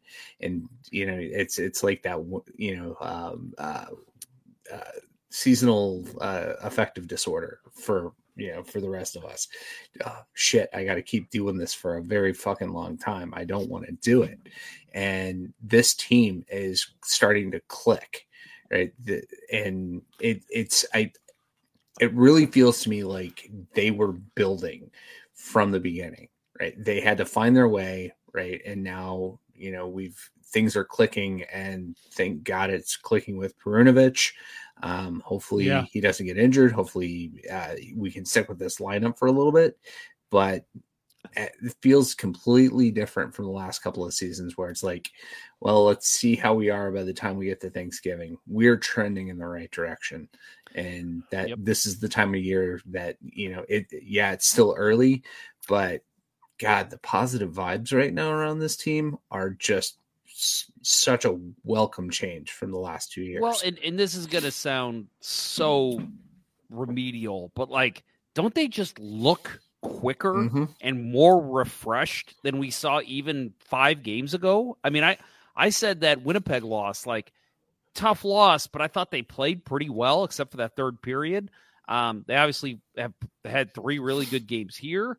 Um, and there's been we've seen slight flashes of it, but like I think even a guy like Kevin Hayes early in the year, we were basically saying bench the guy. What? Why is he even playing right now? But dude, I don't want him out of the lineup right now. He looks quicker. He looks like he's hustling to pucks more. He's going into the corners and, and causing a disruption with the defense. He's playing that Berube style, and he's gelling with his teammates. He's not sending a pass 10 feet in front of Kyrou or whoever he's with. Like, this team just looks good right now. And it's crazy to say that even just, again, five, six games ago, we were like, who is this team? I Mm-hmm. Yeah. hope this is us starting to figure out. they were so like one game uh get a win one game get a loss they'd look good one game not as good the other but it was like they were jekyll and hyde kind of a team for uh for the chunk of the season so far but uh hopefully they figure some things out uh Torey Krug two more assists in this game two two incredible two more assists. Holy shit! Highlight reel assists. Yeah, I, I loved uh, the the pass to Vrana. What Mhm. His and Yes. I'll tell you what that um, you talk about a goal scorer's goal from Vrana. That I mean, you can't catch and release a a a, a pass and a wrist shot better than he did. I mean, he it was. I mean, he all in motion, receive, whip, shoot, uh, and he puts that thing upper corner. Uh, there is not a chance in the world any goalie anywhere makes that save. He put it where nobody could get it, and it came 19 seconds after the goal before, and it was like the. I mean, it was just amazing. And a Right. perfect pass on that Perfect one pass. to Kyrou. Perfect It- pass. Yeah. And yeah, great pass by Krug, but Kyrou reading that play Mhm. and knowing he had that ice and that Krug would hit him. That that you know, just probably the the best 19 seconds of of this the last two years for this team. dude i i will say i mean and, and this is gonna sound insane but like that connection in that goal like you said the the krug to vrana that was lemieux to jagr Mhm. that Yeah. was gretzky to kurri Yeah. like though that was an insane connection he put it right in vrana's wheelhouse and verana just i mean that guy when he gets it right where he needs it there's no missing with that guy. I can see why he was drafted so high. You could so yeah, that that that it's it was beauty. the the pass couldn't have been any more perfect because if that pass is a foot farther forward or back, Vrana can't corral it like he does. It was perfect, absolute perfect pass. Uh, Binnington had uh, 30 saves for his 13th career shutout, uh, which ties Roman Turek for fifth all time. The Blues. Uh, next on the list for shutouts is Glenn Hall, who has 16. Uh, Robert Thompson. So uh, three three more, right? That's thirteen. Yeah, Yes, three thirteen. So more. three more.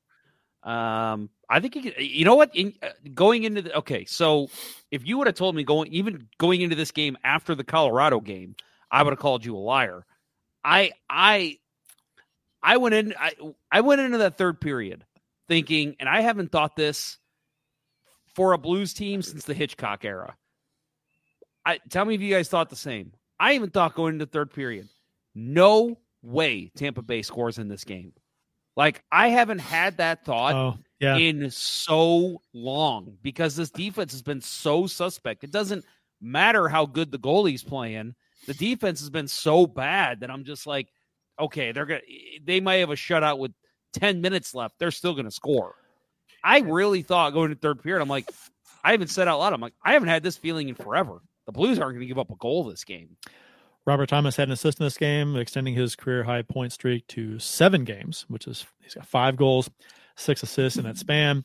Shots in this game worth It really can't be stated enough how good he's been really good. Yeah. Uh, shots 30 to 29 for Tampa Bay. Uh, special teams were uh, no power plays for the Blues, uh, two for two on the PK.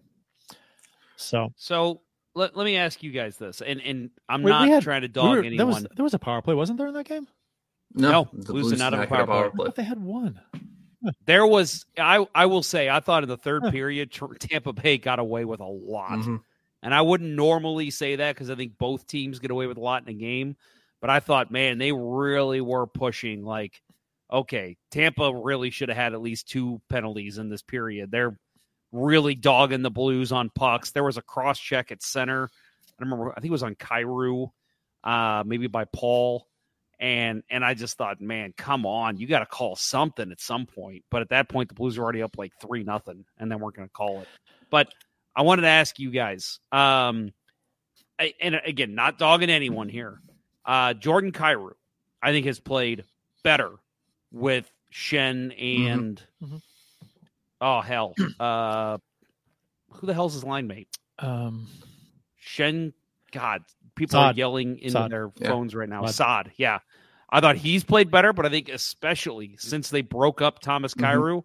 Robert Thomas has looked so much better. Mhm. Yeah.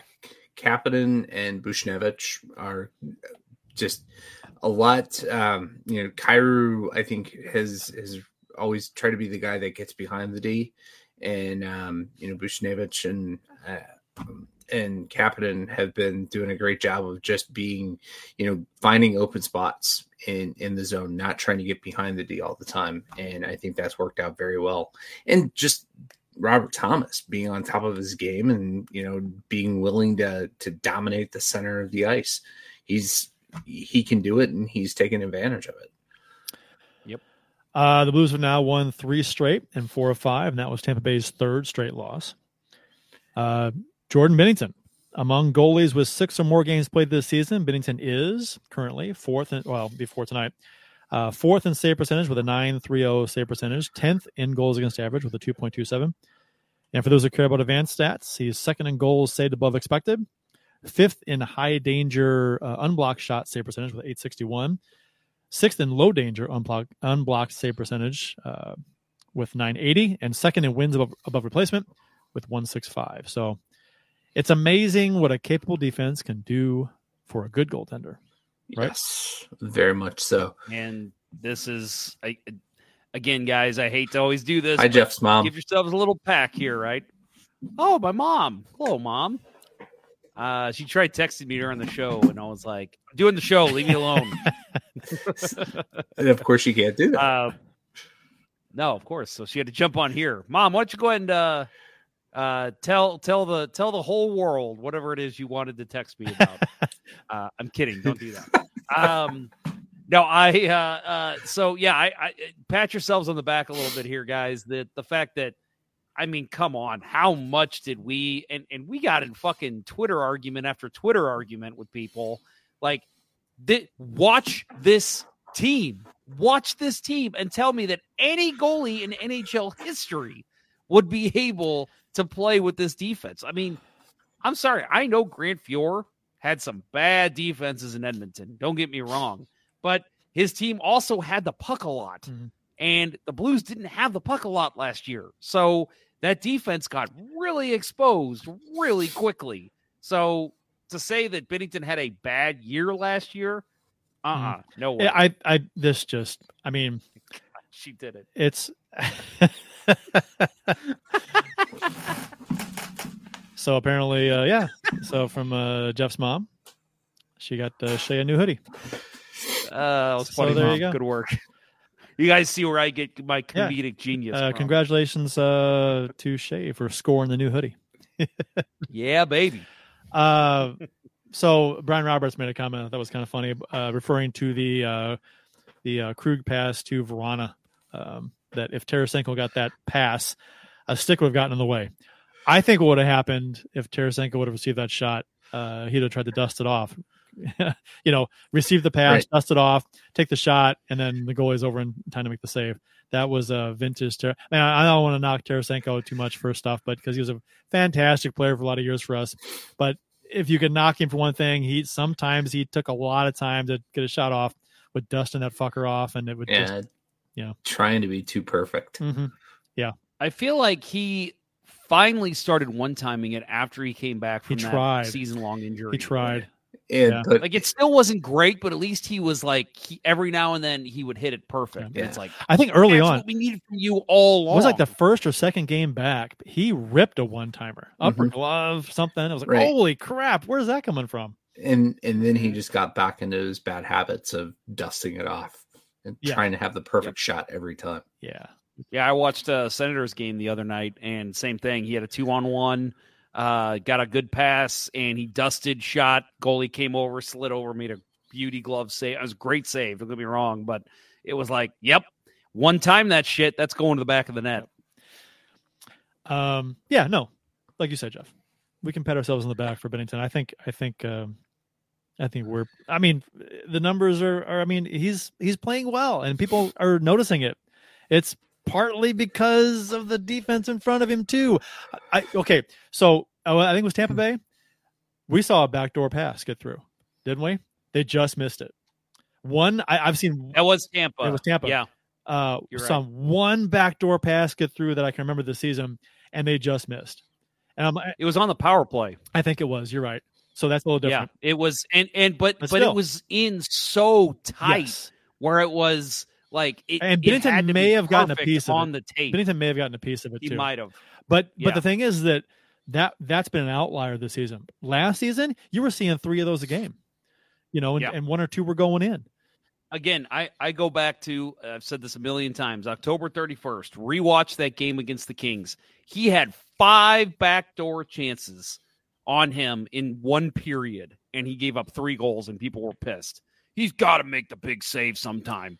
He made two huge backdoor chance saves. Like, what do you want him to do? Yeah, and and yeah, I I mean, what are you going to do? I mean, I, I for as long as I've been a Blues fan and as long as you know I've been on social media and discussion forums and talking, it seems like goaltending is a position that that nobody understands. Right? Uh, so okay, so many people just don't understand goaltending, and they just I mean the goal goes in, should have had it.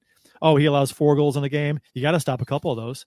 I mean, are we, are you going to even look at these goals see how they went in or why they went in? Because I mean, sometimes the goalie has no chance because of the, the play in front of him, and advanced stats don't tell the whole story. They never have. They probably never will.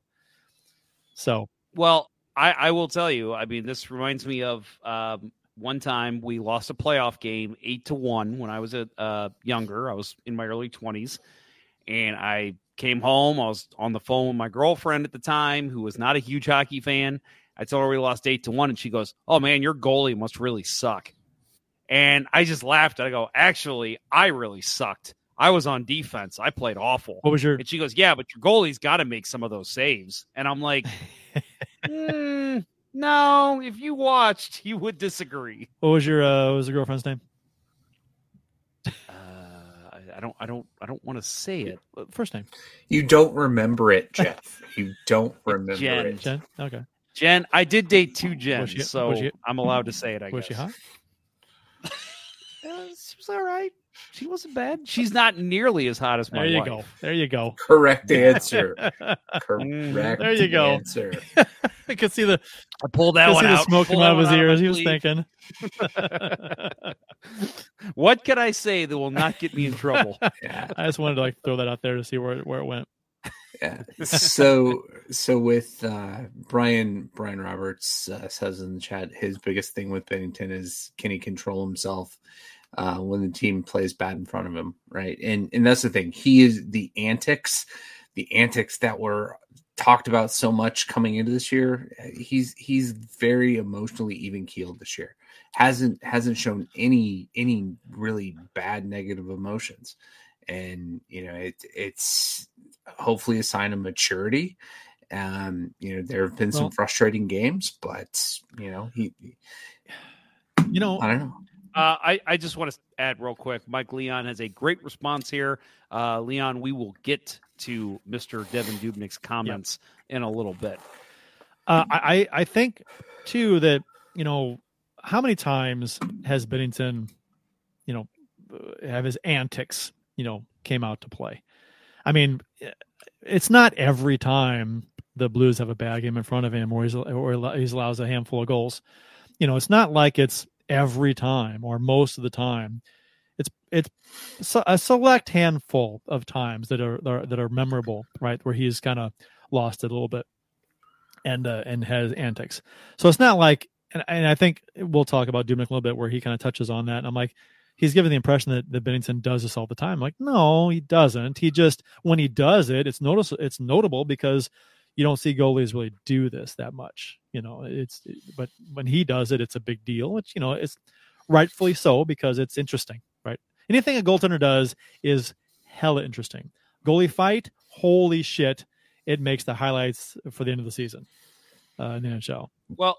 I saw, um, and I'm going to leave this up for Bill for the rest of the show. Uh, this comment here, uh, Ken Morris says Bill Day does a great job on the insight into the mind of a netminder.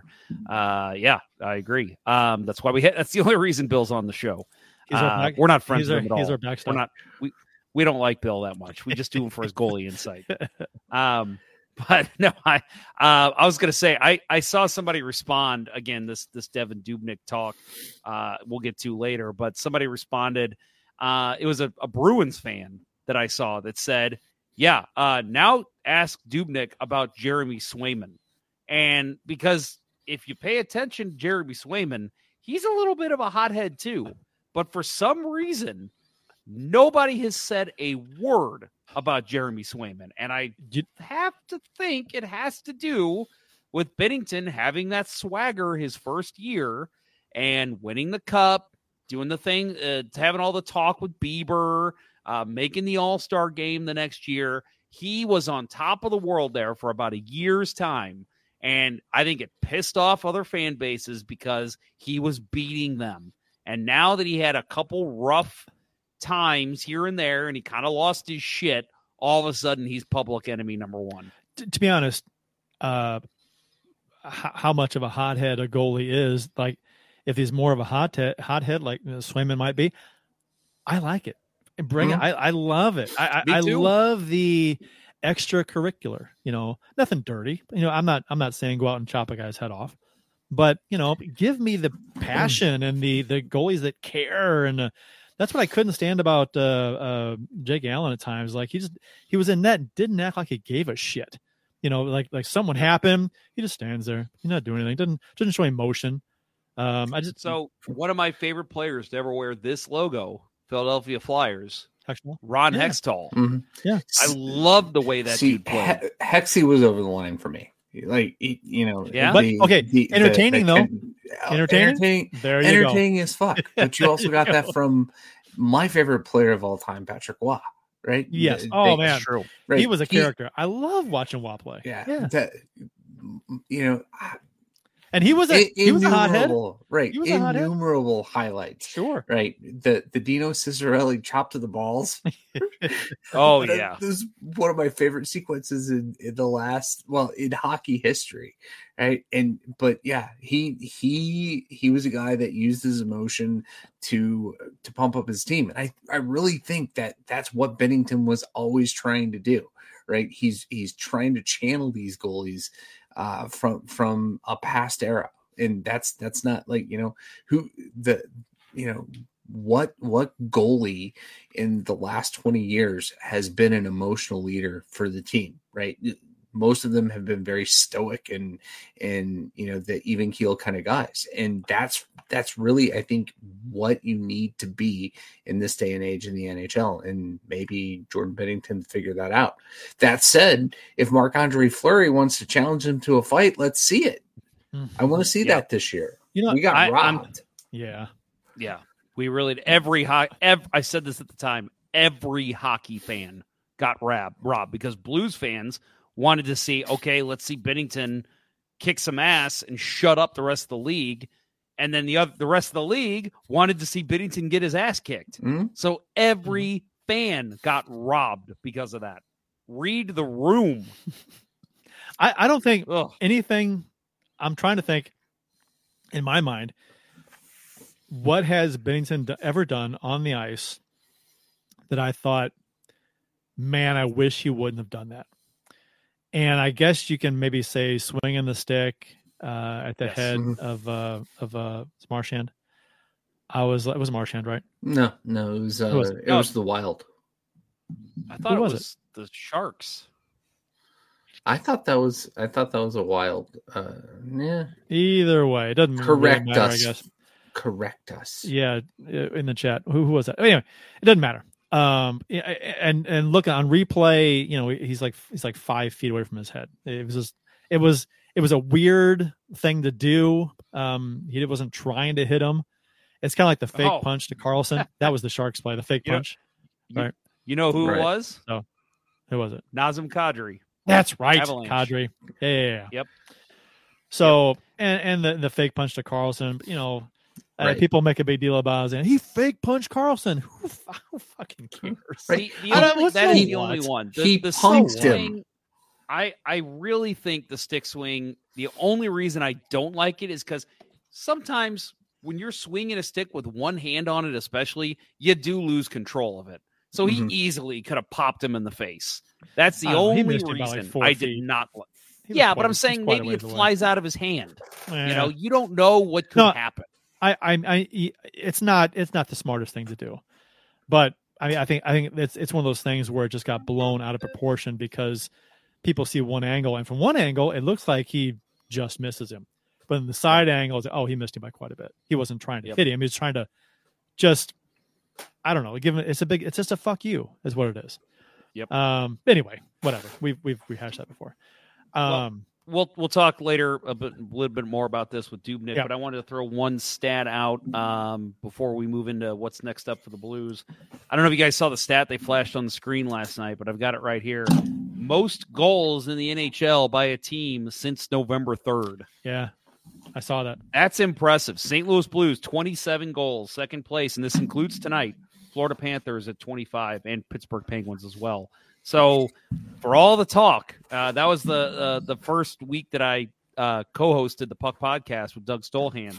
He uh, asked me over under uh, Blues finish uh, twenty. I think he said in the bottom, say bottom third, bottom bottom three teams of scoring this season in the NHL, and I I said absolutely not. They're going to go over that because I think they're just in a slump. I like this offense, and I stood by that throughout. I know you guys did too. Um, when they were slumping, I said they're gonna break out of this. It's it's kind of a to me, it was like a a matter of percentages because it was like they're getting chances, they're just not going in the net. Yep. Eventually, that is going to change, and that's what we're seeing right now. And you notice that they started shooting the puck more, Mhm. and they still weren't getting the results right away, but then they started going in. Right. So um, there was there was a conscious effort. It's like, hey, we're not getting enough pucks on net. That's just the bottom line. So they started shooting more, and their their shot totals were going up. Still weren't getting the pucks to go in, but then eventually that they started to go in. Law of averages, right? You just be, put more pucks on net. These are NHL players. They're going to find the back of the net. So uh, next up for the Blues, we've got uh, Thursday at San Jose, nine thirty. Saturday at Los Angeles, nine thirty. Uh, Sunday at Anaheim, seven p.m. And uh, next Wednesday at Arizona, eight p.m. I guess we'll have to figure out when to do a show next week since they got a game on Monday or Wednesday. And it is Thanksgiving. So it is Thanksgiving. Yeah, maybe gotta be Tuesday. Gotta be Tuesday. Yeah, it's Gotta be Tuesday. Um, rapid fire Or, tidbits. or let's do a drug show from Global Brew on Friday during Oh my the God. Game. Sorry, during the game. That could be fun. yeah, it's a it's an afternoon game. Yeah, yeah, two o'clock. Yeah, yeah, we're going to be at the be uh, Global fun. Brew in uh, Edwardsville uh, for their. Uh, we go there every year for their uh, Bourbon Bourbon, County the Bourbon Black County Friday. release. I'm- Yeah, I'm I might join you guys this Yeah, year. come on out. Uh, Bill and I and a, and a handful of our friends, we come out there, and the girlfriends, the wives, uh, they come out, and uh, it's a good time. And we hang out there for hours. We're just, uh, you know, we get something to eat there, um, and we get the the flight of uh, Bourbon County usually. So uh, it's a good time. I, we, uh, Bill, uh, what's what's uh, have you looked to see what uh, the variants are this year? Um. I it's been a been a couple of months. Um, I'm gonna have to refresh on it. Okay. Um, but uh, I I will say that this year I am not planning the the last four or five years. I've gotten up at six a.m. Well, at five a.m. To get some to be in line at Dierberg's, um, and I've I've found a place that always has it much later in the day. So Yeah. um, I am uh, I'm gonna sleep in. enjoy my sleeping in, and um, unfortunately this year I'm I'm gonna have to work. So Bill, announce it to the world. Where is this place you go? um, none yet. Kidding. I don't think he wants to. It's- Nunya? Nunya? Nunya? Nunya. But Nunya. Nunya Okay. Can you get? Oh, man, you got me. I think It's- it's- I think uh, I think uh, uh, lunchtime is where we're going to start. Uh, we're Yeah. going to show up at Global Brew, so get some beers, uh, get some lunch, and uh, hang out there for a while.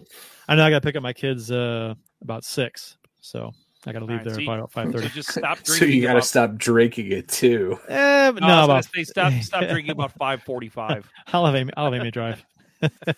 There you go. Yeah. Or maybe maybe your, uh, kid- your kids aren't driving yet. What the hell? uh, Zoe's a couple years away, not too far, Hmm. which is scary as hell. Uh, rapid fire tidbits from around the NHL. Ryan O'Reilly played his 1,000th career game for Nashville. Uh, as a 12 games into the Predators uh, season, they gave him a ceremony and uh, honored him and presented him with gifts. I think they rose a banner. Yeah, I'm sure they rose a banner. Yeah. Uh, raised a banner, rose a banner. Uh, he uh, it just seems weird after 12 games for uh, for uh, his new team to go all out. I get it, I understand it, but it's just it's just weird to me. You, he just is. played the 12 games, and they're all like honor him like he's been there for 10 years. Right. No, So and, and especially the fact that he was with St. Louis, a rival Yep. for many years, and Yep. uh, then it's like, hey, and Colorado. And Yeah. it's like, hey, we're gonna honor you after 12 games. yeah, for your for your uh, for playing for our rivals here, we're giving you all kinds of stuff. It's Yeah, so right. kind of ridiculous, but the Blues now, I, are, uh, I I have not watched the video, but I'm told there was a lot of uh, former Blues Blues cameos, yeah. on it. Yeah. Yeah, yeah, yeah, and I'm sure the Blues will do something nice for him uh, when the Predators come here. Yep. Uh, to honor that. God, Uh, that's gonna be weird. Mm-hmm. seeing Real him at center ice with a Predators jersey. You got to think Brayden Schenn will be involved. Obviously, Parayko, Binnington. Sure. But yeah, that's oh, that's going to be so weird to see. Uh, Devan Dubnyk, which was mentioned earlier in the show, uh, on Binnington, he was on the Cam and Strick podcast. Um, and they, near the end of the podcast, they asked him about Binnington and uh, about the dust up in San Jose uh, when Dubnyk played for uh, the Sharks. When Binnington and, and Dubnyk kind of came together. Uh, and he said, I thought we were going to go. Here we go. And I watched, and anybody who's seen the video is like, no, that's not what that looked like at all. I actually never thought they were going to fight. No, no, because Dubnyk. Okay, okay, and Dubnyk, Dub- Dubnyk came at him and then skated instantly backward. yeah, they kind of came together, but nothing. eh, And he just kind of called Binnington a clown. It's an act, you know. He's just, you know, he's like, and Binnington comes over towards his end of the ice to skate off, and he's skating at Dubnyk, and Dubnyk's like comes out of the, uh, the goal a little bit, and they come together, and he's like, "Get off the ice, you know, you clown," and but his comments here says that I thought we're going to go. Here we go. We're going to fight. I'm like, no, you did not think that at the time because if you were going to fight, you would have fought him. And he's if you would if the way so uh, so for those who don't know in San Jose you have to the goalie there's no room on the bench plus the locker rooms are actually down like you have to go across the ice. Right. So when Binnington came out, he started to go off and for those who did maybe see it, he had to pass by Dubnyk. And yeah, and I remember that I, I we talked about it on this show. I remember us talking about that Yeah. and just being like did you ever think those two were actually going to fight? And it was no. It was Dubnyk, which hey, I don't fault him for just being like, get the fuck off the ice, Sure. get out of here. I'm all I have no problem with that. For him to come on this show years later and say this, like, oh, I was telling him, yeah, I thought we were gonna fight. No, you no one thought no, you he- were gonna fight. He he had no intention of fighting Binnington. He he said on the show, he goes, "Yeah, we came together, and then we, we're gonna we were gonna fight, and then the uh, referees got in the way. Yeah, they separated. I'm like, that is not what happened. that is That is not, not what all happened. If you wanted to You fight were him, not Marc Andre Fleury, Yeah. sir. That- drop that's your- what happened with Fleury. drop your trapper, drop your blocker, grab on and go. If you want to Yep. fight him, if you want to shut him up, if you want, if you think he's such a clown, and you think someone needs to hand it to him, do it. He's right there. He was right in your face. The referees weren't anywhere around. You could have dropped the gloves and fought him, and you didn't do jack shit. So shut up. You, Yep. you could have done something about it, and you didn't. Yep. So uh, calling And- him a clown I now know. the fact is just a, is a, is a it's a joke. Yeah, and it, for him to just say it's an act, like oh, it's an act. No, you clearly don't. Uh, again, we we've already talked about.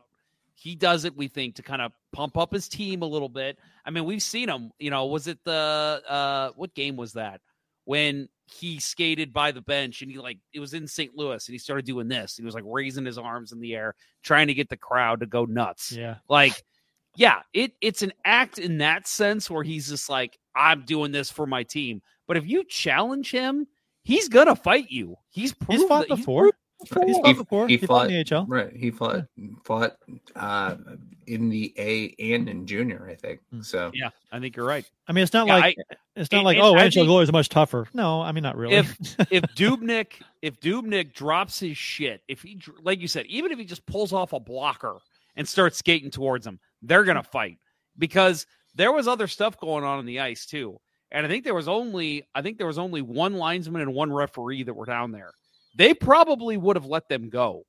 So for for him to say that like, oh, I thought we were gonna fight, that's on you, bro. You were the one who was standing there. If you start coming at him and you're dropping your shit, Binnington's gonna follow suit and you guys are gonna fight. The the whole the whole problem I have with this is is him saying that I thought we're gonna go. Here we go. I'm like, no, that's not what happened. if you thought they were gonna go, you should have went. Uh, He didn't go, and uh, so I mean, you had. I'm gonna I mean, borrow. I don't know if you guys saw what Dubnyk looks like. Uh, Yeah. I'm just gonna borrow a line from Mister the great Jim Schoenfeld and say, "Have another donut, Mister Dubnyk." he looked like he got stung by about 20 bees in the face before that interview. Yeah. Yeah. Talking shit, retired NHL goalie because nobody would sign him. I And he's mean- talking about Binnington. Now, he did say stuff like he's having a good season, he's a good Yeah. goalie, Right. which is great. But he respected him. He said he respected yeah, him. and then basically to And say then calls like, him a oh, clown? antics and no, fuck you. Dude. How do you respect He's- somebody and also call him a clown in the same breath? How does that work? yeah, I don't get it. I just don't like the fact that he acted like he was going to fight him, and that wasn't the case at all. Now, if you wanted to fight him, you should have fought him. You were you had the opportunity right there. I would love, and I don't think he would ever do this, and I think the Blues would be pissed at him. I would love after this interview if Binnington would just come out and be like, "Hey, how about a celebrity boxing match? Me and you, Dubnyk, let's do it." I would fucking love that because you know Dubnyk would. Oh shit! Now I'm gonna have to ring the bell. Well, and Dubnyk said, oh, "I'm not a fighter," but neither is I mean, Binnington's not a fighter either.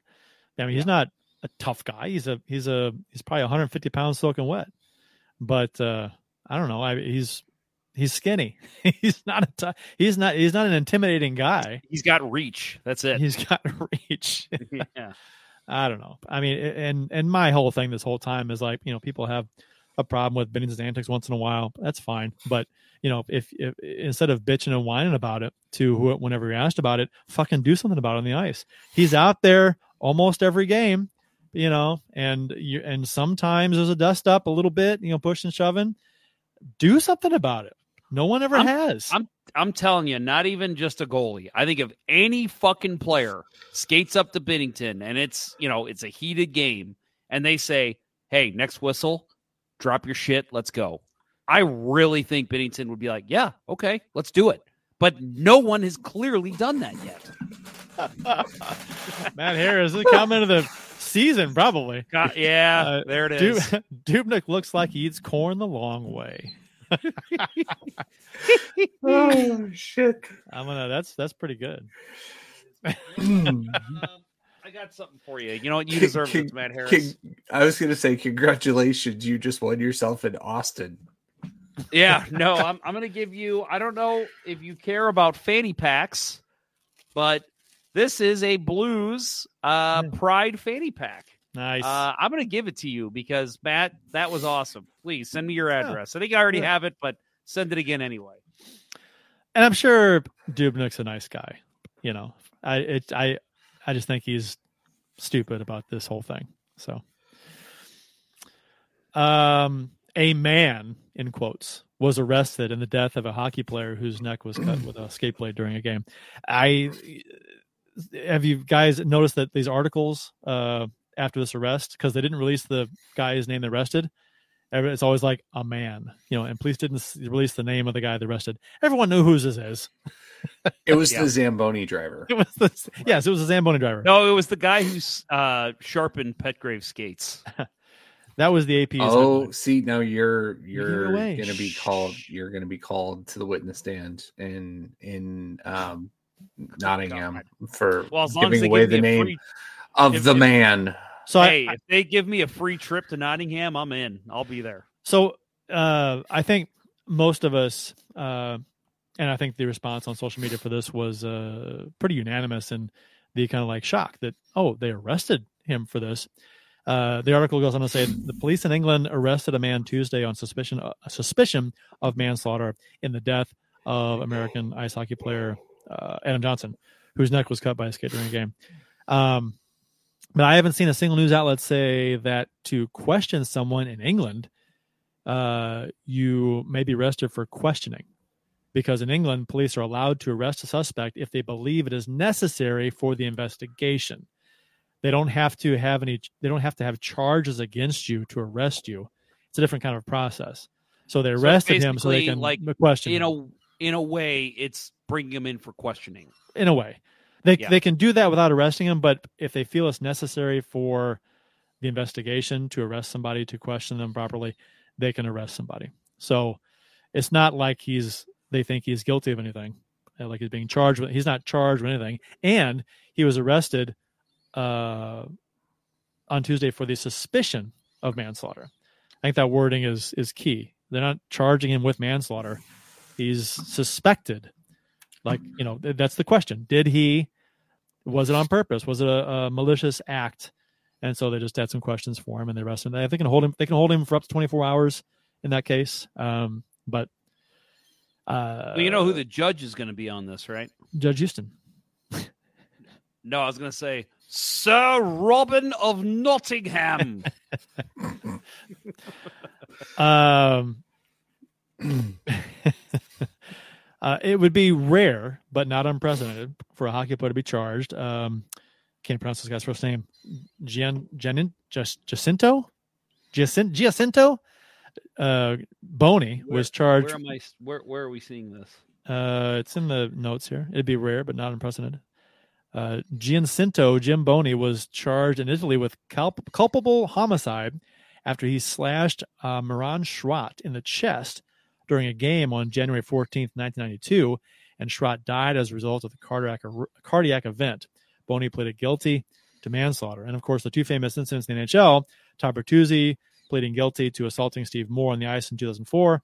And in 2000, Martin McSorley slashed Donald Brashear in the head and was convicted on assault charges. So the difference here being that um, the act uh, in the the acts in the NHL and the one on uh, Boni were intentional. Obviously, uh, the Adam Johnson incident uh, really appears to be accident- accidental in a way.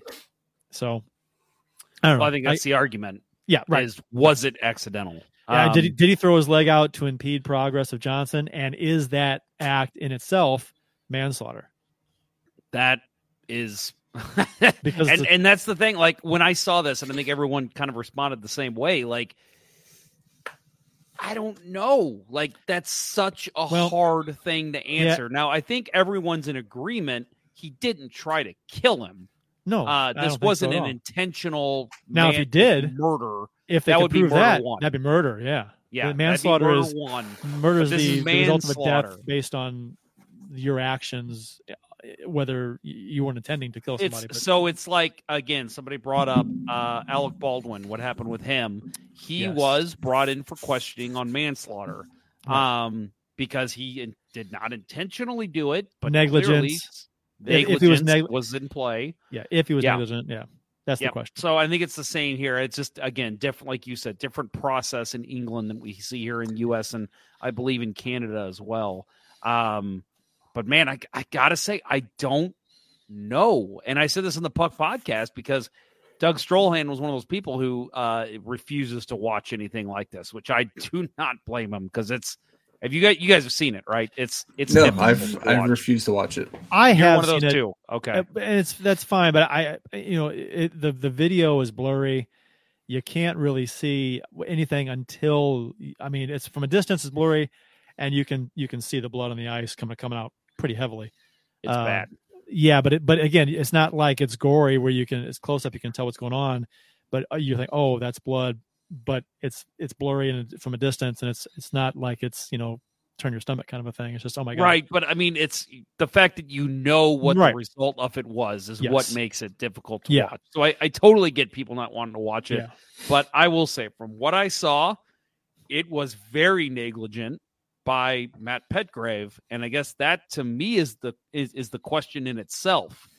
Is that negligence? Is that worthy of him getting charged with manslaughter, or is it just negligence by a hockey player in a hockey play? That's the question. I think we've talked about this, and, and I think we're of the agreement uh, that it's a real possibility that he likely, when he got hit and kind of spun sideways, he saw Johnson over there with the puck kind of going to go around him, and he wanted to get a piece of him. Yep. You know, and his leg was flying around, and he may have, I don't know, eh, intentionally tried to hit Johnson with his leg. I don't know. I, I could see that based on the replay, but it, it's hard to tell intent. If he says he didn't, I you can't prove based on the uh, video, in my opinion, that he he tried to impede his progress. But I I can see where he may have thought to do that in a bang bang situation. My Right. my issue with it is that um, I've played ice hockey for as long as I can remember, and and again, maybe maybe I'm not thinking clearly here, but my skate has never come up that high in any situation. And now, having said that, there's always a discombobulation of when you're cutting across, you're trying to uh, get better positioning on a player with the puck, and so you know you you kind of get hit by someone you weren't expecting, and your body kind of flies and flails a little bit. So I don't want to say that that's completely impossible. That my skates never come up that high, but it certainly came up higher than you would expect a skate to come up in a situation like what we saw on that exact play. There was a, a compilation someone put together uh, to somebody online who said that um, skates never come up that high, and they Mm. and they come up that high a lot. It's Mhm. just in in the NHL when higher speeds, you know, people, players go flying around. Um, there was an incident last night where a player was hitting the side of the face with a skate that that was so close to being terrible. Mm-hmm. Uh, but I But think what I'm- more, what I'm more the side is of the boot than the than on the that blade. specific play. I just can't see why his skate came up that high. I mean, but again, is yeah, that I- just negligence of a hockey player not being aware of his surroundings, Hmm. or is it negligence in a criminal sense? I, I mean, that's I don't know how you. that's the issue. So uh, to me, and, and again, I I have not seen the play, but to me, this is just law enforcement f- being very procedural, being Mm-hmm. by the books. There's enough gray area that they want to make sure that they they conduct the inquiries, they go through the process, and you know determine if there is enough to actually bring charges. Um, and I I'd be surprised. Um, you know, it. I think f- based on what I've heard of the description, that it, it's unless he were to admit in an interview that there was intent or you know even previous animosity between he and Johnson, I I don't see that there's going to be enough there to, to charge him I agree. and you know I, I i don't want to speculate i brought this up in our group chat but the other thing that you know i i haven't seen any any talk about but you know if there's any you know if you don't expect hockey players to be under the influence of of foreign sub or, you know of narcotics or anything. But if he's got painkillers or something in him at that point is that is that going to contribute to the negligence that, that could lead to a homicide charge That's right? a great point. and that's i think that's why you have to go through the process right? As as you know and in, to conduct a thorough investigation. You want to leave all avenues open and you want to make sure you're going through and asking all the questions. And to me that's that's what i think's been demonstrated at this point that they are trying to do that as thoroughly as possible. This would if, if they were to convict him of manslaughter um eventually it goes to trial that would set an interesting uh precedent for future incidences uh involving you know something like this where you know proving intent uh i mean obviously you know the mcsorley and brashear obvious intent i mean it's a baseball swing right at his head uh uh, uh, Bertuzzi on Moore, obvious with the intent. Bertuzzi actively grabs the jersey and hits him, punches him in the side of the head from behind. I mean, it's obvious. Now, this is a completely different animal, and so it. I mean, there are skates that come up on players. It's happened, you know, a handful of times. Uh, uh, and I don't know if you convict the guy. That's a. Ooh, I, eh, I don't know. How do you? How, with, that's, that's with a, right without without an admission or overwhelming evidence Yeah, right. you know That's why I don't think they're of gonna some some animosity or that he was completely fucking tanked on something Yeah. right that you're you're not going to bring charges and and or it's, if it's or if there was something maybe said like the Steve Moore situation, where maybe the coach said, "Hey, first guy to take out that Johnson guy, I'm giving you a hundred dollar bonus." But didn't the teammates? Uh, I want to. I haven't heard read any quotes specifically, but I heard the teammates came out in defense uh, that it was an accident. You know, Right, I- that's- everyone that's- has. Everyone yeah. at the rink has. Yeah. Yeah. So I mean, i i anything that would have been like said back and forth between those two players would have been heard by the by other members of the teams, and that's something that you know they would know about. So I don't, you know, I, if that wasn't heard, then I think this is a you just have to chalk it up as an accident, um, whether or not it was. I mean, it, unless you can prove otherwise, which I don't think you can. I don't think you can't prove this. I don't Right. think. Right. With without an admission. Right. Right. You're not going to prove intent in this scenario. Yep. Um, that's all we got, gentlemen's, for Yep. this episode. Uh, let's hope the Blues keep rolling. We got Yeah. some some big games coming up here. They they they had some rough games coming up against Tampa and Colorado, and they breezed through those. So let's see what they do against uh, in this in this California trip. Yeah, I mean the San Jose game. I mean, it's interesting. You look at like, ah, that's winnable, right? Uh, the Kings are playing well, so that'll be that'll be a, a tough one. Uh, it's always a tough game against the Kings. It seems like so. Right. And then get that back to back with, you know, uh, not even 24 hours later going down to Anaheim. That's always a trap game for this team. Yep. And then you got uh, Anaheim got shelled tonight by Colorado too. yeah, five, was it five two? Eight I think it was two. eight Eight two. two. Jeez, Yeah. That's- five two. Colorado exercised the demons from Saturday Yes, night. yes, they did. They had to even out that goal differential. Yep. Uh, and then we got Arizona next week on Wednesday. We talked about, and then uh, Black Friday, uh, Nashville. So, yep, uh, two p.m. start. So I would say expect a show from us Tuesday, probably. Yeah, yeah, Tuesday probably. Um, Probably. Yeah, I mean, I mean, yeah, Tuesday sounds like sounds like the the pick day. do for a us. Thanksgiving show. We could all eat our turkey and talk about blues. that wouldn't work for me. Yeah. Me neither. Not- yeah. I'm pretty I- sure multiple people would kill me if I did that. Because I'd, Yeah, I'd be I would- like, "Hey, mother-in-law, mother and wife, uh, not coming to Thanksgiving this year, so I can do a podcast." yeah, I would be doing it from my car because I will be driving all over God's creation on Me too. Thursday. That's yeah. Thursday, Thanksgiving is that's a day for us where it's a lot of travel between St. Louis and St. Charles County. Okay, support for Let's Go Blues Radio is brought to you in part by ID Life, the world's only truly personalized vitamin platform based on a health assessment of your DNA. Visit rockinthatidlife.com for more information. That's rockinthatidlife.com and get 10% off by emailing Dustin at rockinthatidlife at gmail.com and tell him Let's Go Blues Radio sent you and by Mike Burgoyne from Real Brokerage Realty. Give Mike a call today at 314-753-4060 uh, for all of your home buying and selling needs. That's 314 753 4060. And by Center Ice Brewery, St. Louis's tasty hockey themed beer. Check out your local beer vendors for availability. That's Center Ice Brewery beer. Please drink responsibly. That'll wrap up episode six of season 13 of the original St. Louis Blues Hockey Podcast. Let's go Blues Radio. Thanks for listening, and thanks to those who participated in the YouTube and Facebook live chats during the live show. We hope you enjoyed it as much as we've enjoyed bringing it to you.